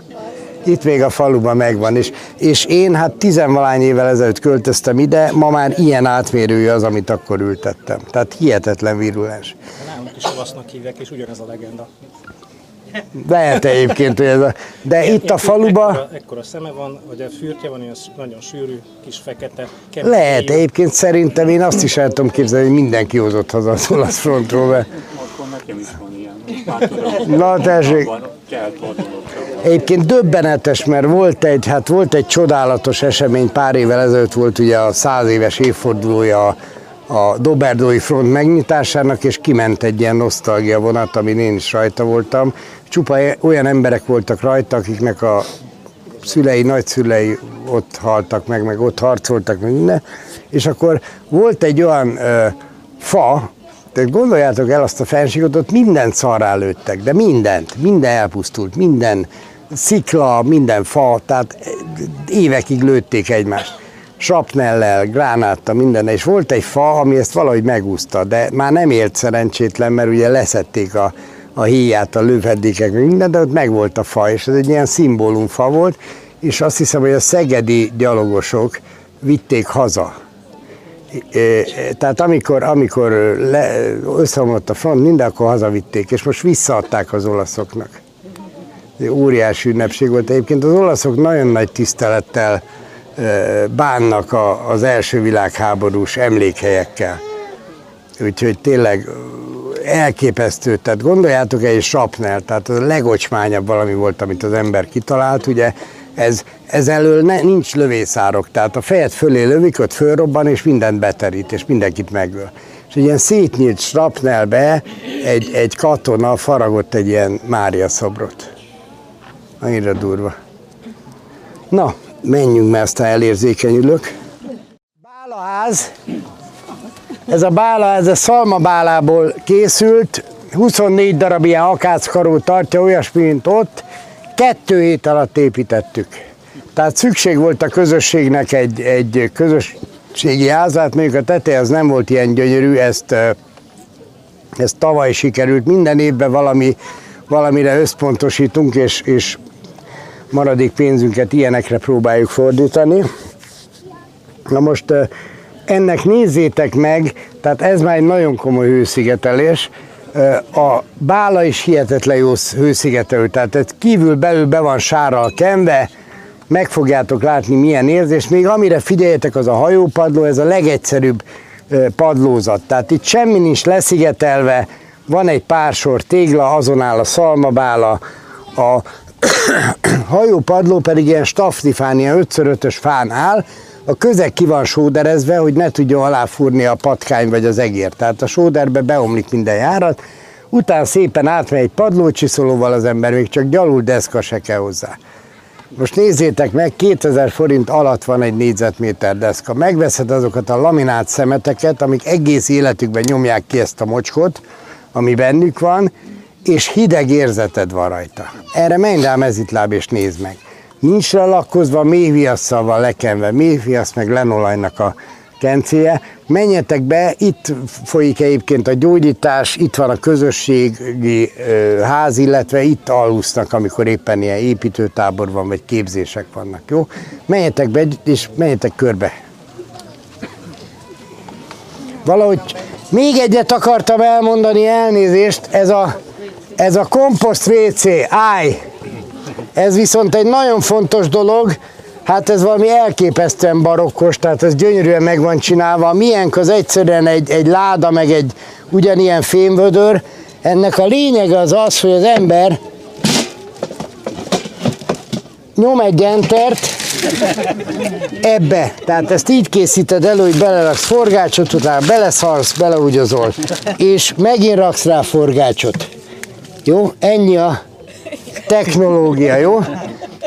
Na most ami, ami nagyon durva, hogy nem büdös, egyáltalán nem büdös, avarszaga lesz, még napok múlva is. És amikor kész vagy a produktummal, mármint az egész heti produktummal, akkor kiviszed a komposztba.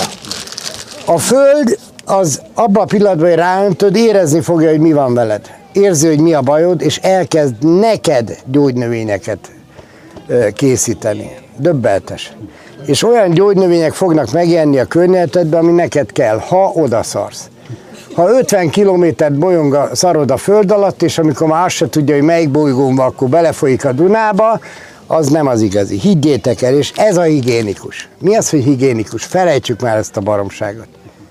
Volt egy, eh, tehát amikor Pasztőrnek elkezdődött az elmélete, ugye kezdett nye- nyerni, mert nyomták bele a pénzt, akkor volt egy prof Németországban, aki megívott egy pohárnyi pestis bacillust, hogy bizonyítsa, hogy nem ezen múlik, és semmi baja nem lett. Úgyhogy, na, tehát ezek a komposztfécék, most pont itt van köztetek az az ember, aki ezt gyártja, és végre látok egy, egy tényleg elegáns valamit, mert ez ennyi. Még kicsi szívecskék is vannak rajta, úgy néz ki, mint egy kisebb zongora, és lehet dicsekedni, hogy hát a lányom zongorázik rajta. Na, menjetek. Mondani, hogy ha megnéztek egy gyereket, mire olyan 8-10 éves lesz, megépíti az első saját hajlékát. És ha hagynánk, és engednénk, akkor mire felnőne, az a gyerek az megépíteni az első valódi házát. Értitek? Tehát pillanatok alatt minden szentszarból, köbös tartályoktól a izéig itt is mindenből építenek a gyerekek. Ebbe kéne őket támogatni. És akkor nem lenne ez, hogy száz évig eladósodik a család, mert mit tudom én, milyen ö, okos házat vesz, érted? Szóval annyira nevetséges. Ennyi egy ház. Tehát figyelj, ha én most megszorulnék, akkor én vennék 150 ezer forintba egy lakókocsit, csak hogy ne kelljen szarakodnom bele, körbe raknám szalmabálákkal, ilyen kisméretű szalmabálákkal, raknék egy mezőgazdasági fóliát a tetejére, beleraknék egy vaskáját, azt élnék, mint Marci Evesen. Ennyi. Érted? Tehát nem, nem kell itt ilyen nagy izé, hogy jaj, mi lesz velem, elveszik a házat a fejem felől. Hát semmi nem lesz. Semmi. Egyébként itt van ez a Krampus, ez is kájhás. Érdemes tőle, akit mászkál, hozott alibiből egy gyereket, hogy mégis lássad. De hogy kájásnak nézzük, na például ő is, ha egyszer eljönnétek itt, ő, ő épített itt egy-két kájhát, meg úgy rendbe rakta a többit is, olyan tök egyszerű például egy kájázás, és olyan öröm, egy teremtő munka, érted? Nem az, hogy fölösleges Excel táblát töltesz ki, hanem valamit teremtesz, élsz. Na menjünk az árny, mi? Hamar meg lehet tanulni. Tavasszal csinálunk is tanfolyamot, mert most már idén nem csinálunk semmit, de tavasszal fogunk. Na gyertek, menjünk tovább. Na, ha szétnéztek, ez egy, ez egy majdnem jól működő ehető erdő. Tehát, hogyha megnézitek, fölfut a baba fákra, van közte paradicsom, sokféle ehető szentszar van. Na most körülbelül ezt lehet, ezt érdemes csinálni. Tehát, hogyha benéztek egy-egy sorba, ilyen 5-6 méterre vannak egymástól a sorok, van közt egy gyümölcsfa, van közte takarmányfa, tehát ami csak azért van, hogy a leveleit visszametszük, tehát hogy visszamulcsolja magát a fa. Tehát nézzétek meg a természetben, minden visszamulcsolja magát. Tehát a fa, fának nagyon fontos, hogy puha legyen a fa, a fa alatti rész, ezért odahullatja a leveleit, a giliszta leviszi oda, és stb. Egy gyönyörű puha talaj marad. Most jön a hülye kertész, azt elviszi. És azt mondja, hogy gondolod, de ezért vágják ki ma a fákat, mert hullatja a levelét. Érted? Szóval ez olyan, mint a, mit tudom, téged azért írtanának ki, mert szarsz. Mert hullik a hajad. Mert hullik, egy hullik a hajad, igen, legyünk akkor már szla, slalom képesebbek.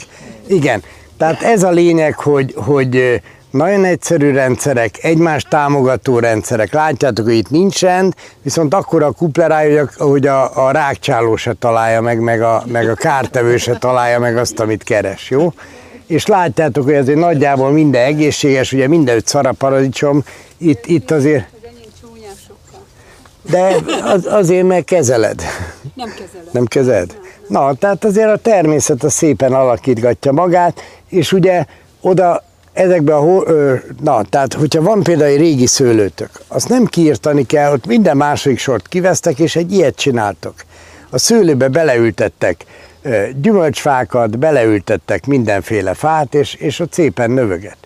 És ez annyira jó, és nem kell vele semmit csinálni. Hát ezért ment szét a mezőgazdaság, mert ugye bejött a monokultúra, bejött a pénz, és ugye beállt reggel szerencsétlen paraszt egy, egy sor kukoricába, és este abból állt ki, és mint a biorobot egész nap kapált. És ugye mondták, a, mondták az emberek, mondták a szülők a gyerekeknek, hogy hát menjetek városra, mert itt csak a nyomor van, és igazuk volt. Az már egy nyomor. De az eredeti paraszti kultúra az nem így nézett ki, az önellátás mindenből. És ezt kell helyreállítani.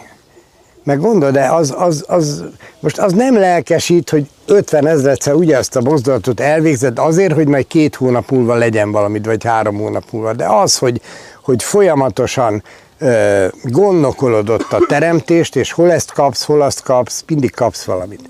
És nincs monoton meló, mert most ezt kell kigyomlálni, most azt kell levetszeni, most azt kell leszedni. És akkor jó a kertet, ha nem ültetsz, csak szedsz. Tehát nem úgy, mint a gyors termelők, ugye, hogy, hogy ezek a barna bőrű gyors termelők, hogy azok se vetnek, csak aratnak, nem így, hanem, hanem tényleg úgy, hogy beállítod rendesen, akkor visszahullatja magát például a virág, nem kell elültetni, minden visszahullatja magát. És csak egy picit kell beleavatkozni időnként a teremtésbe ahhoz, hogy működjön. Tehát annyira szép, annyi mindent meg lehet tanulni. Ugye valaki kérdezte itt előadás után, hogy hogy lehet a hibás tudásokat kirakni a fejünkből. Hát így. Így, hogy, hogy kipróbálod, mi működik, mi nem. Annyi, annyi hülyeséggel megetetnek minket, ez elszívja az egyik a másik elő a táplálékot. Hát itt kiszív, kit, minek, miért, érted?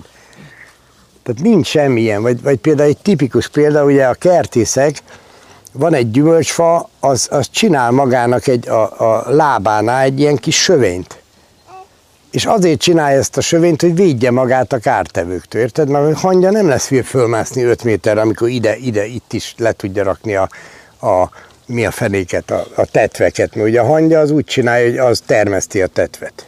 És a tetűnek a nedvéből él. Fejji a tetveket nem tudom, tudjátok, ez is egy együttműködési rendszer. Az a lényeg, hogy a hangya viszi fel a tetőt a fára. De hát a hangya se hülye, hogy a legtetejére vigye. Ott megtalálja ezeket a vackokat, csak ezt a kertész levágja, ugye, mert elszívja a fától. Hát hogy szívnál a fát, amikor ő is fotoszintetizál? Hát pont, hogy táplálja a fát. Csak az nem fönnő, hanem len. Na, van-e esetleg múlcsolás mezőgazdasággal kapcsolatban kérdés, ha nem, akkor fölmegyünk, ott a tűző napon nem akarok már erről beszélni, mert az, az ott meleg van. Van-e kérdés? Mit, hogy, meddig, miért?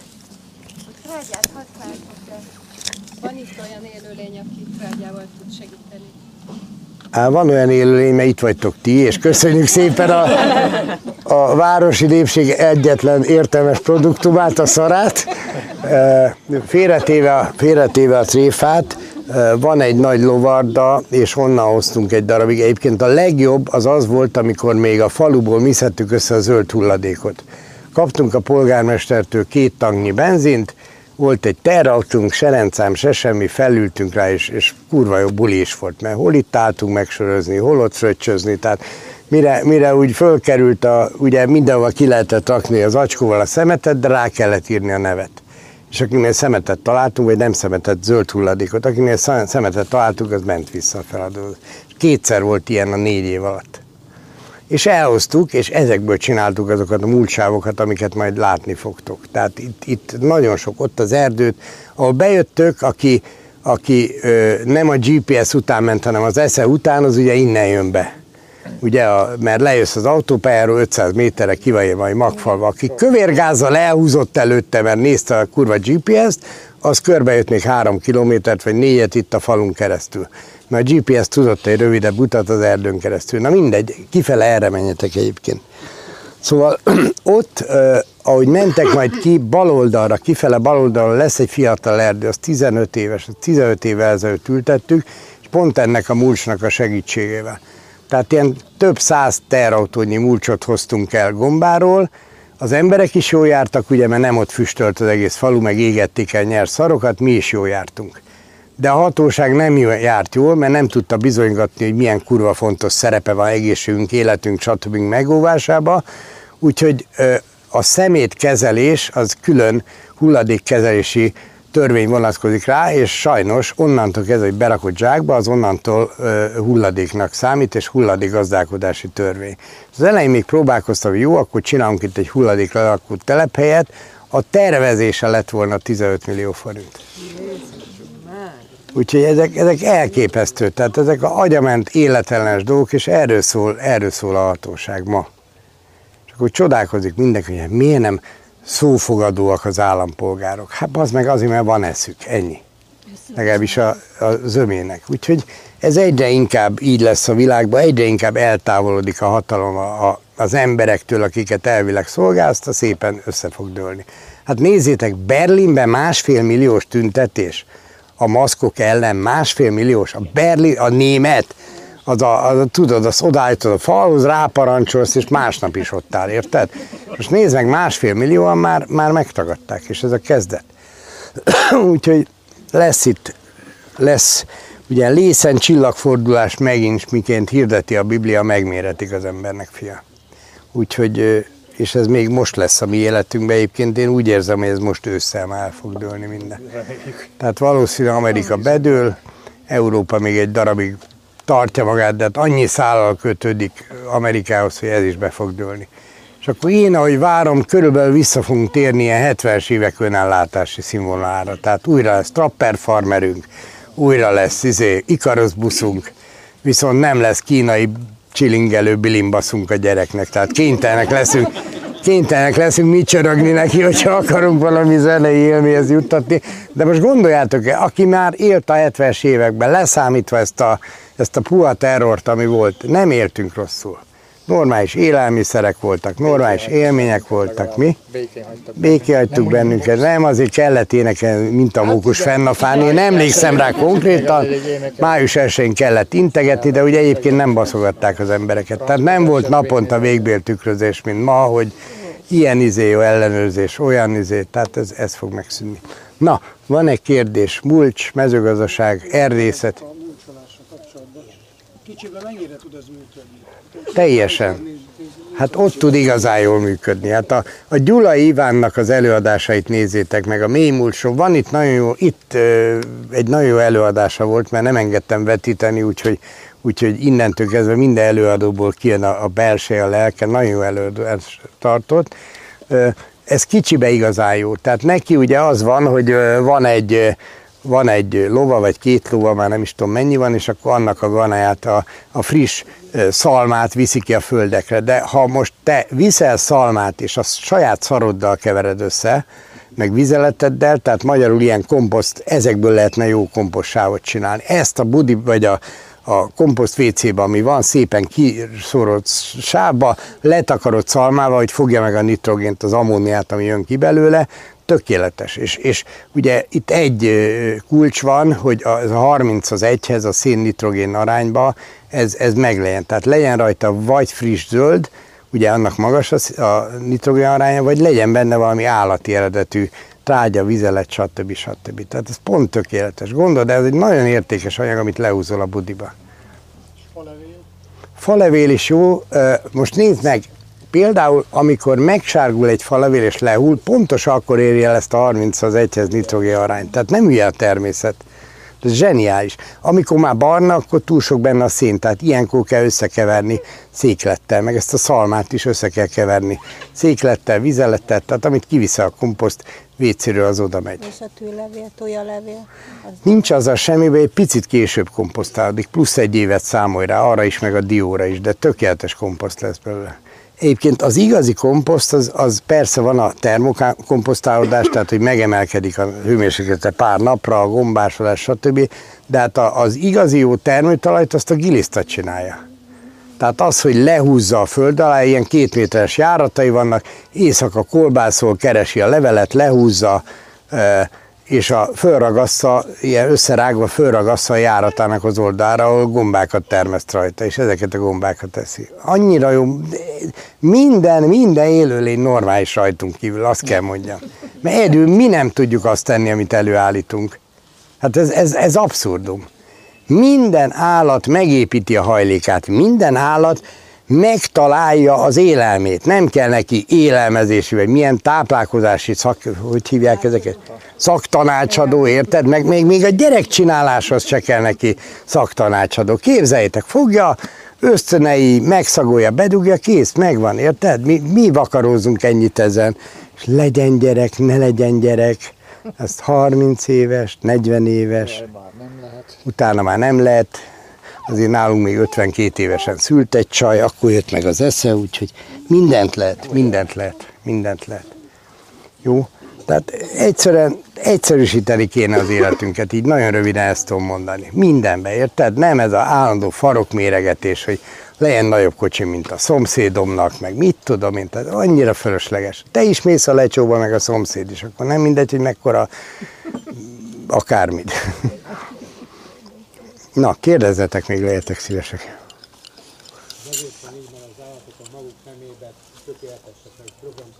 De mi is tökéletesek vagyunk, érted? Isten gyermekeként mi is tökéletesek vagyunk, és hagyjuk elhűíteni magunkat. Tehát ez az, amit mondtam, hogy korlátlan teremtő lény vagy. Senki nem parancsol. Senki. Ha te átadod a parancsnokságot a saját félelmeid miatt mondjuk a hatóságnak, ott már gebasz van. De ne add át. Én, én feladtam mindent anyámról 2016-ban. Pozsó fejlőzőlető volt. Na ezt majd megbeszéljük, mert van itt egy-két szar Peugeot, úgyhogy egy kicsit segíthetné, vagy tudod, F betűs autót nem szabad venni, Fiat, francia, meg Ford, hát nekem bejött, tehát mindegyik szar. Jó, egyébként nem sokára nem lesz jelentősége, mert maradnak a lovak meg a bivajok, aztán megoldódik ez a alkat, pót alkatrész probléma megoldódik. Mi? Persze, csak nem a, csak nem a francia kocsikkal. Egyébként figyeljetek, amit mondani akartam erről az önellátásról, tehát most nézzétek meg, mindenbe a villanypásztorral tartanak minket kordába. Tehát ugye a becsippeléssel, a, a mindenféle elektronikus nyilvántartásokkal, akkor a Szabolcs Szatmár Bereg megyei rendőrfőkapitányságtól jövő levelekkel, stb. Tehát ez mind-mind, na most gondoljátok el, hogy, hogy ha én lennék a teremtő, és próbálnék segíteni a gyerekeimnek, mit csinálnék? Elmondjam én, mit csinálnék? Egy baszott nagy napkitörést ami az összes ilyen elektronikai hálózatot tönkretesz. És higgyétek el, hogy a teremtő se hülye, és ezt fogja csinálni.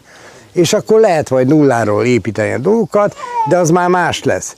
És minden fog működni, amiben nincs elektronika. Ezért mondtam, hogy a 70-es évek önellátási színvonala, érted? Tehát amíg MTZ-k vannak, ugye ezek az orosz csodák, nekünk is az egyik 50 éves, vagy 5, nem, nem, mert idősebb, mint én, tehát ilyen 58 éves, a másik az Virgonsz 40-es, értitek? De működnek, működnek. És, és ez a jövő. Minél egyszerűbb valami, hát ahogy te mondod, egy ilyen sima szívódízeles ö, autót nem lehet tönkretenni. Itt van, a, van egy Mia motor, az, az 60 évig, 60 évig hajtotta itt a malmot egy malmot hajtott. És utána most már itt pöfög nálunk, hát most már csak így a vendégeknek indítjuk be, de az például bármivel elmegy, az napraforgóolajjal, növényvédővel, használt motorolajjal, kölnivel, bármivel. Tehát ez olyan, mint az oroszok, amikor itták a izét, ugye, kérték a, mi, mit, milyen mosó... Orvosi alkoholt itták paradicsomlével. Igen, de várjál, még valamit, még valahogy, valami ilyen tisztítószert ittak, és akkor úgy kérték, hogy na mindegy, nem tudom ezeket. Igen, ja, igen, hogy, igen, hogy, hogy ivókölnit kérnek, mert ilyen literes kölnik voltak, ilyen krásznaja moszkvák, és akkor azt itták. Na, van-e még kérdés? Mezőgazdaság. Hogy sose palántáztok, csak magról? Nem, palántázunk is, palántázunk is. Van egy kis üvegházunk. Hát figyeljetek, mi is próbálkozunk, mint malac a égen. Tehát ne olyan higgyétek. Mondtam, hogy orosz tanárok vagyunk egy leckével előrébb. Tehát egy, egy pestihez képest egy professzor vagyok, érted? De, de azért jó pár embert ismerek a környezetemben, aki lényegesen jobban tud bizonyos. Hát a Gyula Ivánnak ez a múlcs tudások, a Bocsó Renátáiknak a, a magfogási praktikáik, hogy hihetetlen magbankjuk van. Vagy a, hát az, hogy, az, hogy gyakorlatilag régen konstans vetőmagok voltak. Tehát ez úgy nézett ki, hogy megterítette az Isten az asztalt, ott volt a termés, az első az az Istené volt, tehát a, a legszebbje az visszament vetőmagnak. Az visszaadtad a teremtésbe. A második legszebbet megettette. A harmadik legszebbet megette a disznó, a negyedik legszebbet megette a tyúk, a öt, értitek, és így ment minden. Tehát a magfogás az az, hogy ö, ö, ö, jó időben, jókor fog meg a magot, úgy rakd el, hogy ne menjen tönkre, ne rágja meg az egér, ne egye meg a moly, stb. És úgy, hogy, hogy szelektáld. Tehát azért mindig egy picit az előző nemzedéknél legyen jobb a mag. Hát nekünk is ez lenne a lényeg, mi? Hát ez semmi, hát megnézed, melyik a legszebb virágod, azt arról szeded le a magot. Most nem is a virágra gondoltam, én, mi idén kezdtünk el földműveskedni, és, és csak így nézek, hogy olyan anomáliákat látok a kertembe, hogy a vigyorgás ér utol, hogy miért nő a káposzta akkorára, mint én. Én úgy tudtam, hogy a káposzta az így földön jár, meg vannak már... Ez futókáposzta, az a, mi, azt a Micsurin csinálta annak idején. Gyorsabban fut minden. Na mindegy, a lényeg az, hogy... Hát ezért, na figyelj, ezt azért rakja eléd a teremtő, hogy van az a két kis luk, és bámulj ki rajta, érted? Tehát, hogy, hogy nézd meg, hogy mi az, ami jó annak a földnek, mi az, ami jó neked. Mi az, ami kettőtöknek együtt jó, mi az, ami nem jó. Mi az, ami nem jó, mi az, amit nem szeret ez a föld. Mi az, amit mással kell cserélni, vagy elgondolkodni, hogy arra van-e szükséged. Például kurva sok baj van a, kuk, a mi az Isten, a krumplival. Most nem tudom, tudjátok, a krumpli ez egy mérgező növény. Hát biztos, hogy nem csak a bogyója, vigyázz, nem csak a bogyója. Korfizális. Hanem most az a kérdés, hogy van-e szükségünk egy olyan növényre, ami egyrészt egy ilyen begyött növény, gyötment növény, tehát nem, nem volt része a, a flóránknak, ami ráadásul egy nagyon-nagyon vizes valami, tehát ha főzöd, akkor az úgy szódával elmegy, ha sütöd, az egy méreg. Tehát egy nagyon vizes valamit egy tüzes eljárással próbálsz ehetővé tenni. Tehát nem jó, meg eleve higgyétek el, hogy a főzés az egyre kevésbé lesz jó. Nyers kaja, amit tudsz, azt tegyed nyersen. Egyszerűen elszoktunk tőle, ennyi az egész, már nem tudunk rágni. De a paprika meg a paradicsom Az is, az is. Az se jó, az se jó. Az se jó, hát ez a lényeg, hogy most nézd meg, gyakorlatilag a saját flóránkból semmit nem használunk. Ellenben mindent használunk, amit valamilyen szándéka valaki valaha behozott. Hát amikor például Mária Terézia, azt hiszem ezt is ő hozta be a krumplit, és utána egész falvak haltak meg, mert azt hitték, hogy a izéjét kell enni, a, a bogyóját kell enni, és akkor meghaltak. Tehát ez, ezek nem, nem jó dolgok. Nem tudom, én is csak tapogatózok, de valahogy annyira érzem, hogy más kéne enni. Ez az állandó puffatság, ami van az emberbe, és ez az állandó éjség mellé, érted? Tehát tele vagy zabálva, és éhes vagy. Tehát ez azt jelenti, hogy valamit nem tudunk enni, amire szükségünk van. Hát ez a nagyon sok zöld színű zöldség az, amire szükség lenne, és, nagy, és viszonylag kevés. Elmondjam, mire lenne ö, egy magyar embernek szüksége? Sokféle pirosra, sokféle fehérre és sokféle zöldre. Ilyen egyszerű. De ezt most komolyan mondom. Hát igen. Tehát figyeljetek, hát ez, ez nehogy azt hitt, hogy ez véletlen, hogy, hogy ez lett a színünk. Ez kell lenni. Ez kell lenni, és akkor nézzétek meg, mi a piros, ugye a vérképző dolgok, mi a fehér, az, ezek, amik úgy balanszba hoznak, a, a retektől, a mit tudom mi, meg mi a zöld. Emberiség a húsmentes jövő felé megy? Én úgy érzem, hogy igen. Hát mert Teljesen, hogyha nem csak lesz... mérsékelten? Figyelj, három, összesen öt fiam van, a két nagyobb, az, az is már úgy módjával leszi a húst, de a, a három kicsi az egyáltalán nem szik húst. Igénylik? Nem igénylik, nem igénylik. adtok nekik? Nem, nem, figyelj, saját mangalicánk van, saját birkánk, az ide a gyerek kérni, csak lecsapnék egyet, de, de, de nem, nem, nem eszi, nem eszi. Egyébként ez is érdekes, hogy megérzi, hogy mi a saját húsunk, és csak abból hajlandó enni. Szóval ezek is érdekes, ha, ha, ha eszik, de ez nagyon ritka dolog. Szerintem elfelé megy a jövő, ahogy az erőszakmentesség felé, tehát ahogy, ahogy az emberek majd úgy szépen lassan eh, megszelidülnek, biztos, hogy erre megy a jövő. De nem így, szóval ez, ez, ez hihetetlen, hogy a, a vegáknál agresszívebb társaságot még nem baszott az élet, érted? Tehát, miért eszel húst, mi az, hogy húst eszel, te még hol tartasz, izét? És akkor minden szarázinak elmond, mert húst ezek, és csak pislogok, mint palacsin, vakonda palacsintára. De, de, de, de, de. Most ért át azért. Mi? Mert most ért át. Nem, nagyon durva egyébként, tehát eh, nagyon, nagyon agre, túl agresszívek nekem. Én soha senkit nem akartam rábeszélni a húsevésre, hát engem se akarjanak már rábeszélni a vegázásra. Egyébként úgy is arra megy a világ, de mindennek megvan a maga ideje. Ez olyan, mint a ti álltatok sorba egy órát a kajáért, én meg megvártam, hogy lemegy a sor, azt tettem utána. Ez, ez, ez ugye az a, ugye, ugye ez a, tehát mind, mindennek rendelt ideje van. A parasztok nem ettek minden nap háromszor. Ez így van, hát figyelj. Csak. Ezt sokszor elmondtam, hogy nézzétek meg a fogazatot, a fogazatokat, mert, mert ugye van ö, négy darab szemfog, nem, nyolc darab, mi a fene van, ö, rágó, té- nem, nem. Metszőfog, tehát 8 darab metszőfog az azt jelenti, hogy ezzel kéne salátaféléket, zöldségeket, stb. enni. Ez, ez két nyolcada a fogazatnak. Van négy darab tépőfogad, ez a húsfélék, tehát ez egy nyolcad. Pontosan ugyanaz, mint a paraszti kultúrában, ami volt, hogy, hogy, hogy egy héten egyszer ettek húst, és a maradék ö, öt nyolcad, az pedig gumós ö, zápfog, tehát az rá őrlésre való, őrlésre, tehát gabonafélék, gumósak, stb. stb. Tehát ez, ez lenne az, ami ez a bőrkabát, hogy is mondjam, hozzászokott az évmilliók alatt. De egyébként van egy olyan érzés, hogy ebben a végjátékban mindegy milyen, minden, vagy mindegy milyen diétát csinálj, csak valamit kezd el, érted? Tehát van, akinek például ketogén diéta, egyszerűen nem érti az ember, minden normális könyv azt mondja, hogy zöldet tegyél, meg, meg gyümölcsöt, meg minden. A ketogén diéta az arról szól, hogy zsírt zsírral legyél. És az egyik leg, legkeményebb tisztító diéta, és hihetetlen betegségekből kijönnek az emberek vele. Tehát ez is egy érdekes dolog. Van egy érdekes elmélet, talán Borosnak hívják azt a professzort, aki kinnél valahol Kaliforniába, és ő a deutériummal köti össze. Tehát azt mondja, hogy ugye ez egy deutérium szegény, tehát az állatokban nagyon kevés deutérium van, mert védik magukat a deutériumtól, a növények nem. És amikor állati táplálékot eszel, akkor tulajdonképpen egy deutériummentes diétát tartasz. Egyébként a víznél ugye ez van, tehát ezért, ezért van, hogy az állatok esővizet isznak, mert az deutérium szegény. És ezt érzik. Mi is a deutérium? Az nehéz víz. Tehát a deutérium az a hidrogénnek a nehéz izotópja. Tehát a hidrogénban van egy proton meg egy elektron, a deutériumban van egy proton, egy neutron meg egy elektron. Tehát az izotópja. Azt mondja ez a boros prof rá, hogy ez olyan, mint amikor mit tudom, kosárlabdázó vagy kézilabdázó, azt, azt valaki bedob egy medicinlabdát.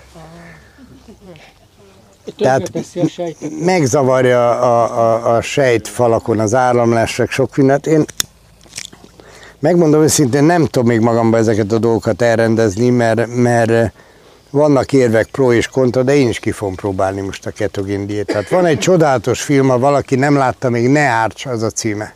Ne árts. Ugye ez a, ez a uh, hipokráteszi eskünek az alappillére, hogy ne árts. Elsősorban ne árts, most nem tudom latinul idézni, de, de gyönyörű ez a, ez a mondat, Na most ez az, amit nem tartanak be egyáltalán az orvosok. És már nincs eskü, igen, azt is.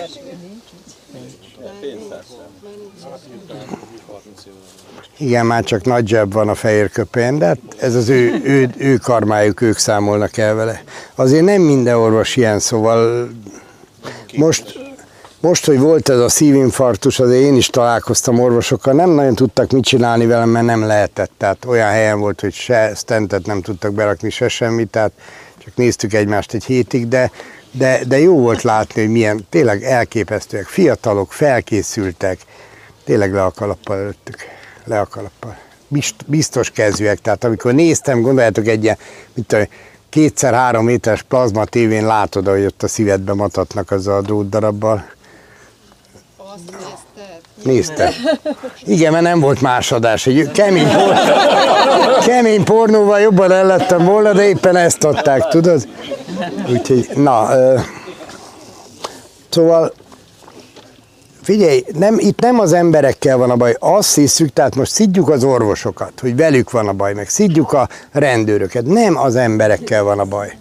A vírussal van a baj, amik ilyenekké teszik az embereket, hogy például az, aki azért jött, azért vett föl egy bőrkabátot, hogy én majd segítek a többieken, gyógyítom a közösségem, stb., az, az hűítik 20 éven keresztül, semmilyen eszköze nincs a gyógyításra, semmilyen és most már még csak nem is szabadon választ, tehát hogy majd én ezzel próbálkozom, vagy azzal, hanem vannak orvosi protokollok, olyan, mint egy biorobot, kap egy kódszámot a betegségre, ezt kell felírni, pont. Tehát ilyen gyógyszer, vagy gyógy, ilyen bevény, vagy recept felíró gépezetek.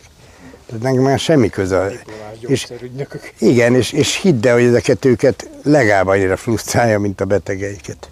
Van, És ugye ez van rendőr. is kapnak, akkor, hogyha túlságosan kicsi a gyógyszer rátájuk. Nem érik el a kitűzött, nem tudom. Hát de ugye ez van rendőrre, hát amikor ott beáll a 30-as tábla mögé izé, basztatni téged, hát annak is van egy izé, persze, megvan, megy haza az őrse, és ha nem nincs meg a büntie, akkor, akkor büntibe kerül. Szóval de tudjátok, lehet, lehet nem esedni. Tehát az orvos is mondhatja azt, hogy nem, mint ahogy egyre több orvos mondja, és a rendőr is mondhatja azt, hogy nem. És ha újra nemes lesz ez a nép, akkor minden megoldódik.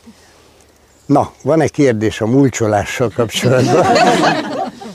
Ugye azt mondja, hogy a... Nem megy szán, a szántókon, nem a szántokon egy sokkal izgalmasabb technológia van, ez a direktvetés, ez meg a direktvetés, tehát ez a, ez a Kökény Attilának a, a dolgait ajánlom a figyelmetekbe, már ő is eléggé visszavonult mostában, tehát őt is nagyon sok támadás érte, de azért volt olyan terület Magyarországon, ahol több mint egy méter humus csináltak tíz év alatt.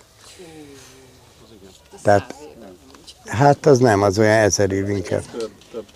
Ezer év. Tehát lehet, lehet csinálni csodákat, ki kell kapcsolni az agyunkból a sok hülyeséget, ami benne vagy, hogy kell szántani, meg izé, tehát ez a baj, hogy az alapok Hol rosszak. lehet ezt elérni, ezt az információt, ezt az úriembert? Köké Attilát, tehát volt egy Facebook oldala, talajmegújító mezőgazdaság, talán, nem, mit tudom, utánéztek, nem tudom. Nem tudom, volt egy nagyon jó videója itt Magfalván, de azt levetette sajnos, szenzációs volt az előadása. Neki se lehetett vetíteni, csak neki hoztam vetítőt, csak, csak ugye akuról ment, és perc után kikapcsolt, és utána neki is szívéből kellett beszélnie, úgyhogy nagyon jó volt. Na, van-e még kérdés, hogy mehetünk fel a fönti se? Hogy, hogy működik? Tehát itt látom ezeket a múltsávokat, köztem meg ott van a homok. Igen. Na most eh, vagy úgy csinálod, hogy a sávokba koncentrálsz.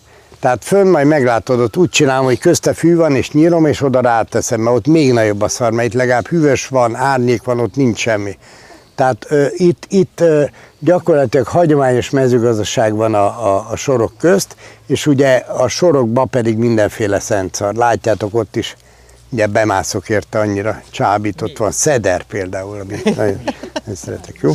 Na, egyébként föl majd, majd eszünk is, mert szerintem barasztól kezdve minden van már múltságokban, induljunk el fölfele, jó? Azt majd a többit ott most már nincs olyan Egyébként a gyerekek nagyon élvezik, egész, minden, egész délelőtt szedegettük ki a gyerekeket, akik beestek, mert ott van egy ilyen majomkötél, és akkor mindig elfelejti fogni magát, és puf.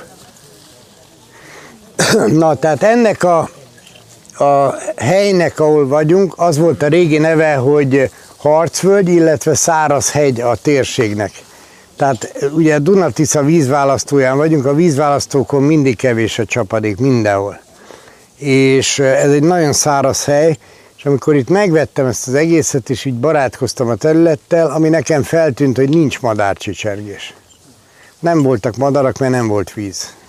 Nem volt víz, nem volt honnan építkezzenek, nem volt honnan ígyanak, és akkor elkezdtünk ö, ö, ilyen tavakat csinálni, és hát egy elég, elég komoly méretű tó, ebben több mint ezer négyzetméter tófólia van, nem lehet, tehát ugye ez egy, ez egy ö, tüzépminőségű homok, tehát itt nem tudsz máshogy tavat fakasztani, mint fóliával. De ugye Kassai mondja, és nagyon igaza, hogy nem őseinket kell követni, hanem amit ők követtek. Tehát ha víz kell, akkor víz kell, és nem érdekel, hogy most műanyag, nem műanyag. Itt van például asszony kért egy szövőházat, és ilyenkor a férfi átmegy ilyen parancsértettem üzemmódba, tehát szövőház, az is nézzétek meg, az egy amerikai technológiás ház, hogyha megnézitek, USB-ből vannak a falai, nejlomba be van burkolva, tehát teljesen olyan, mint egy amerikai ház, annyiba különbözik, hogy belül van egy 15 centis szalma szigetelés. Tehát azért, azért kombináljuk a dolgokat, nagyobb lesz a hőkapacitása és a hőszigetelése is, tehát lehet azért értelmesen kombinálni a két világot. Csak akkor tényleg értelmesen kell. Na, tehát ez a, amióta megvan ez a tó, azóta van madárdal, és azóta elképesztő mennyiségű madár van, és van egy szürkegém, ami minden nap, hát szerintem most túl nagyon nyüzsgés neki, de minden nap megjelenik itt négy órakor, kiszedi a maga kis keszegét, megeszi, és akkor itt, itt így valahogy, nem tudom, olyan fura, mert így, így szétteszi a szárnyat, és így áll. De ilyen fél órákat, utána még egy kicsit nézelődik, elszáll. Szürke gém a homoksivatagban, gondoljátok el, tehát az a fő büszkeség. Sajnos meglátjátok, fönn van egy, egy gólyafészek, abban még nincs gólya, de azt is várjuk. Tehát pusztán ez, hogy, hogy egy ekkora tavat csináltunk, pusztán ez elég ahhoz, hogy harmat legyen például reggelente. Nem volt harmat. Tehát nagyon fontos, az élő vizek, higgyétek el, hogy ez lenne a legfontosabb, hogy mindenki csináljon egy kis kerti tavat. Tehát amit az állam elbaszott, hogy koncentrálva a hatalmat, ugye, és koncentrálva a teremtő erőt, ő majd megmondja, mi a jó a Dunának, meg a Tiszának, azt vissza kell csinálni kicsibe. Tehát mindenkinek legyen egy kis tava otthon, ahol összefolyik a csapadék. Most nézzétek meg, leengedjük a izébe, leengedjük ugye a, a tetőről a vizet a, a, a lefolyóba, és akkor azok meg már ilyen izékkel, ilyen kutász droidokkal keresik, hogy hol van illegális csatorna bekötés. Tehát ezek nem, csináljatok tavat, nagyon fontos, és ott megjelenik az élővilág, és nem kell félni, mert nem lesz szúnyog, mert egy ekkora tóba már azonnal megjelenik a béka, megjelenik a csíbor, tehát nem lesz se szúnyog, se semmi, beáll. Ez egy óriási akvárium, akinek volt akváriuma, tudja, hogy minél nagyobb, annál, annál inkább önműködő. Tehát ezeket nem kell etetni, nem kell itatni, óriási, tehát ilyen másfél kilós pontyok vannak benne, már rojtos a szájuk, mert a fiam annyiszor kifogta őket, hogy de vannak, volt benne egy harcsa is, egy ilyen 6 kiló körüli harcsa, hanem meg valamelyik gyerek ráugrott a majomkötéről, úgyhogy ennek úgy lett vége. Tehát itt, itt sajnos minden lesz a alakból, csak paprikás nem. Na, de ezt idén csináltuk, kilukat. Kilukat sajnos, részben a gyerekeknek köszönhetően, részben meg az őzeknek. Tehát ez nem volt körbe kergetve, vagy kerítve, és miután ez volt az egyetlen vízfelület itt a környéken, az őzek ide jártak inni szerencsétlenek.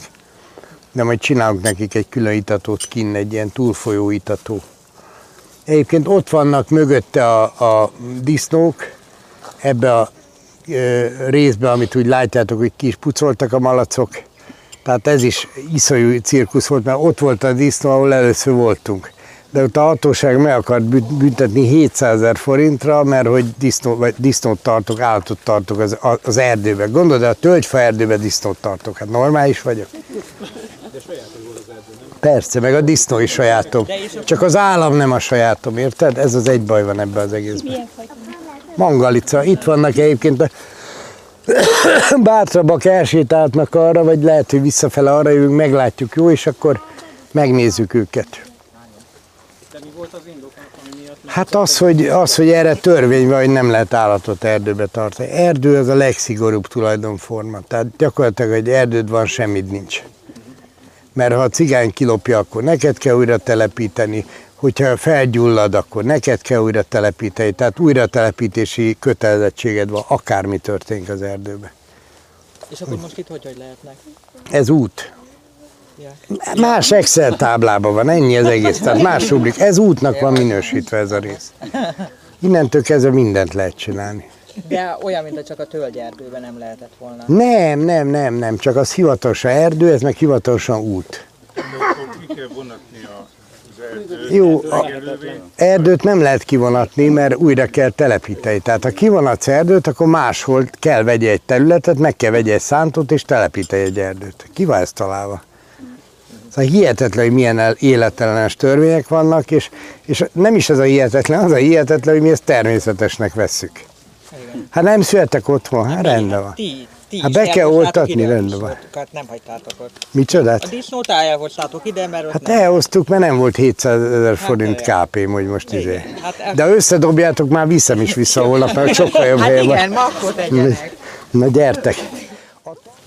Na, tehát ez a így kertészkedünk mi című valami, tehát mi tehát próbáljuk úgy csinálni, hogy élvezet legyen a kertészkedés, tehát hogy ne legyen egy kínlódás, ne legyen egy robot, ne legyen egy gája. Itt majd, ha jól szétnéztek a krumplitól a tökön át, kikér tököt, valamelyik jó választadó versenyző kap majd egy tököt. És elmondhatja, hogy a géci tökét, kikér tököt, Köszi. Még nem volt kérdés, úgyhogy, de még, még van egy pár tök, úgyhogy kikér. Ez volt a kérdés, és jó választ, jó választ adott rá, hogy én. Na, tehát, ha megnézitek, itt tényleg minden is van. Tehát van, van körömvirág, van paradicsom, van Mindenféle szent szar van. Ez például egy nagyon fontos, tehát ez a... Ö, nem, ez, ez, ez annál durvább. Ugye ez az a kender, amit mindenhonnan ki akarnak. Igen, ez a gender kender, igen. Ez, van, van, figyeljétek, hát egyrészt kóstoljátok meg egy hihetetlen erős nyugtató növény. A másrészt nagyon erős tisztító növény, tehát nem véletlen, ugye az indiánoknál is volt dohány, de volt kender is. Na most itt Európában inkább a kendert használták füstölésre, de például a gyógyítás az úgy kezdődött, hogy bement a gyógyító, és, és körbe füstölte a háznak a négy sarkát, addig hozzá se nyúlt a beteghez. Tehát nagyon jó növény, szárítva, teának, vigyetek belőle, tele van a kert, tépjetek le egy, csak ne dobjátok ki. Én nem szívom, mert nincs miért szívni. Én, én, én itt van a jó kis Marlboro, érted, ebbe van a teveszartól a üzéig minden. Ja. Nagyon jó, van ott felmagzott, ez egyébként egy hímegyed, ez azért nem magzott föl. E, Ez az a hely, ami miatt megvettem egész magfalvát. Itt ö, vitt el a GPS, ugye Monorról tudott egy rövidebb utat az erdőn keresztül, úgyhogy itt vitt át egy földúton, és már éjszaka volt, gyönyörű csillagos ég volt, és itt valami megérintett, és kiszálltam, és valami elképesztő érzés, és egy picit hagyjátok magatokat lenyugodni, befele fordulni, akkor meg fogjátok érezni. Tehát egy ilyen nagyon erős bizser, bizsergő érzés, mint ha áram járna benned. Egy, egy percet kérek, hogy egy percig forduljatok befele, és most felejtsétek el, hogy elzártátok otthon a gázt, vagy nem, ide koncentráljatok. Ha hagyod, akkor azt is megérzed, hogy próbál mozgatni, szabályosan táncoltat. Na és most nézzétek meg a tenyereteket, és ilyen piros-fehér-piros pöttyök vannak rajta, mint a családba nyúltál volna. Ez amikor veszed vagy adod az energiát. Ugye ez történik, amikor másik embert megsimogatod, vagy gyereket gyógyítod, ráteszed a hasára a kezed, hogy ne fájjon. Tehát ez a Reiki 25. Nagyjából itt, amit meg, megtapasztaltatok, ezt lehet használni arra is, hogy egészségedre nagy igazság, amikor ilyen szent helyen vagy, akkor ezt automatikusan be, bekapcsol az emberbe, és töltekezik. De például amikor gyógyítasz, akkor ugyan, ugyancsak ezt az energiát használod. Úgyhogy hát ez a közösségnek a szent helye, itt, itt volt az esküvőnk, a feleségemmel, itt kereszteltük a gyerekeinket, nagyon sok gyereket keresztelünk, hál' Istennek a magba, ennek egy részét itt a magba potyognak a gyerekek, minden családban van egy három-négy gyerek, mert a gyerek a jövő, és aki érzi a jövőt, annak születik gyereke. Aki fél a jövőtől, annak nem születhet gyereke. Ez van. Na. E, énekeljünk már valamit együtt el, jó? Bármi, olyan, olyat énekeljünk, amit mindenki ismer, mondjuk a tavaszi szelet. Igaz, hogy nincs tavasz, de, de, de most van a tavasz egyébként, mert az emberiség tavasza viszont most van, jó? Gyertek, fogozkodjunk össze ilyen körökbe. Gyertek. Lehetőleg egy kanyi, egy nyöstény. Ha lehet. Tehát ilyen hagyományosan. Mi az a buzulásod, fiúk? Lépjetek egy előre, ott meg van egy csomó csaj. Úgy? Gyertek, álljon föl mindenki, most már hátsó sor is, ne lapítson, álljatok föl, gyertek ide. Próbáljatok meg ilyen sorokba összerendeződni, jó? Körök legyenek, ez a lényeg. Kör az mindig az Istennek a szimbóluma volt.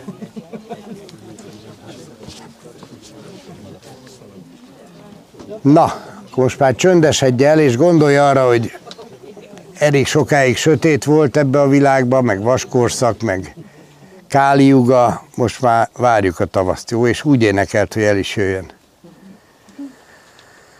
Tavaszi szél vízet áraszt, virágom, virágom, minden madár társat választ, virágom, virágom. Hát én immár kit válasszak, virágom, virágom, te engemet, én virágom, virágom. Zöld pántlika, könnyű gúnya, virágom, virágom, mert azt a szél könnyen fújja, virágom, virágom. De a fátyol nehéz gúnya, virágom, virágom, mert azt a bú földig nyomja, virágom, virágom. Na, ismeri tovább valaki, mert van még? Lépjünk. Na, akkor énekeld.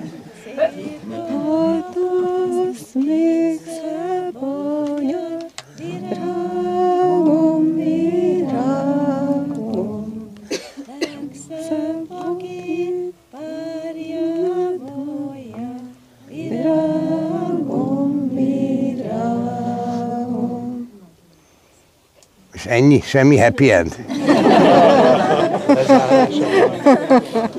Én is árva, te is árva, virágom, virágom. Egyetlen fa, két virága, virágom, virágom. Lépjünk egymás árnyékába, virágom, virágom. Bújjunk egymás hajlékába, virágom, virágom. Nagyon szép ez az ének, és gyönyörű a dallama. Na, mit énekeljünk még? Még egyet, az a magnak az indulója, mert erről szól az élet egyébként, hogy ö, ö, a- azt ismeritek, a, a másfél millió lépésnek volt ez a, ez a dallama, ez egy óriási film volt, óriási. Egész nemzedékeket ébresztett föl arra, hogy van egy szülő hazánk, és, és gyönyörű volt. És most azoknak a tiszteltérkre, akik ezeket megcsinálták, a Rockenbauer Pál, meg a nem is tudom kik voltak, de jó emberek voltak, és ott biciklizgettek, tolták a biciklikereket, a emlékeznek. volt, aki tolta a Tényleg? Na, akkor ezt énekeljük el, hogy, várjál, hogy indul? Az bajom van véled, sír a szívem érted, sír a szívem érted, majd meghalok érted. Indulj el egy úton, én is egy másikon, hol egymást találjuk, egymásnak se szóljunk. Az ki minket meglát, mit fog az mondani, az fogja gondolni, idegenek vagyunk. Idegenek vagyunk, szeretetet tartunk, ahol összegyűlünk, ketten szeretkezünk. Hoppá! Na, ugye, hogy van olyan, aminek happy end a vége? Na, gyertek, sétáljunk lefele.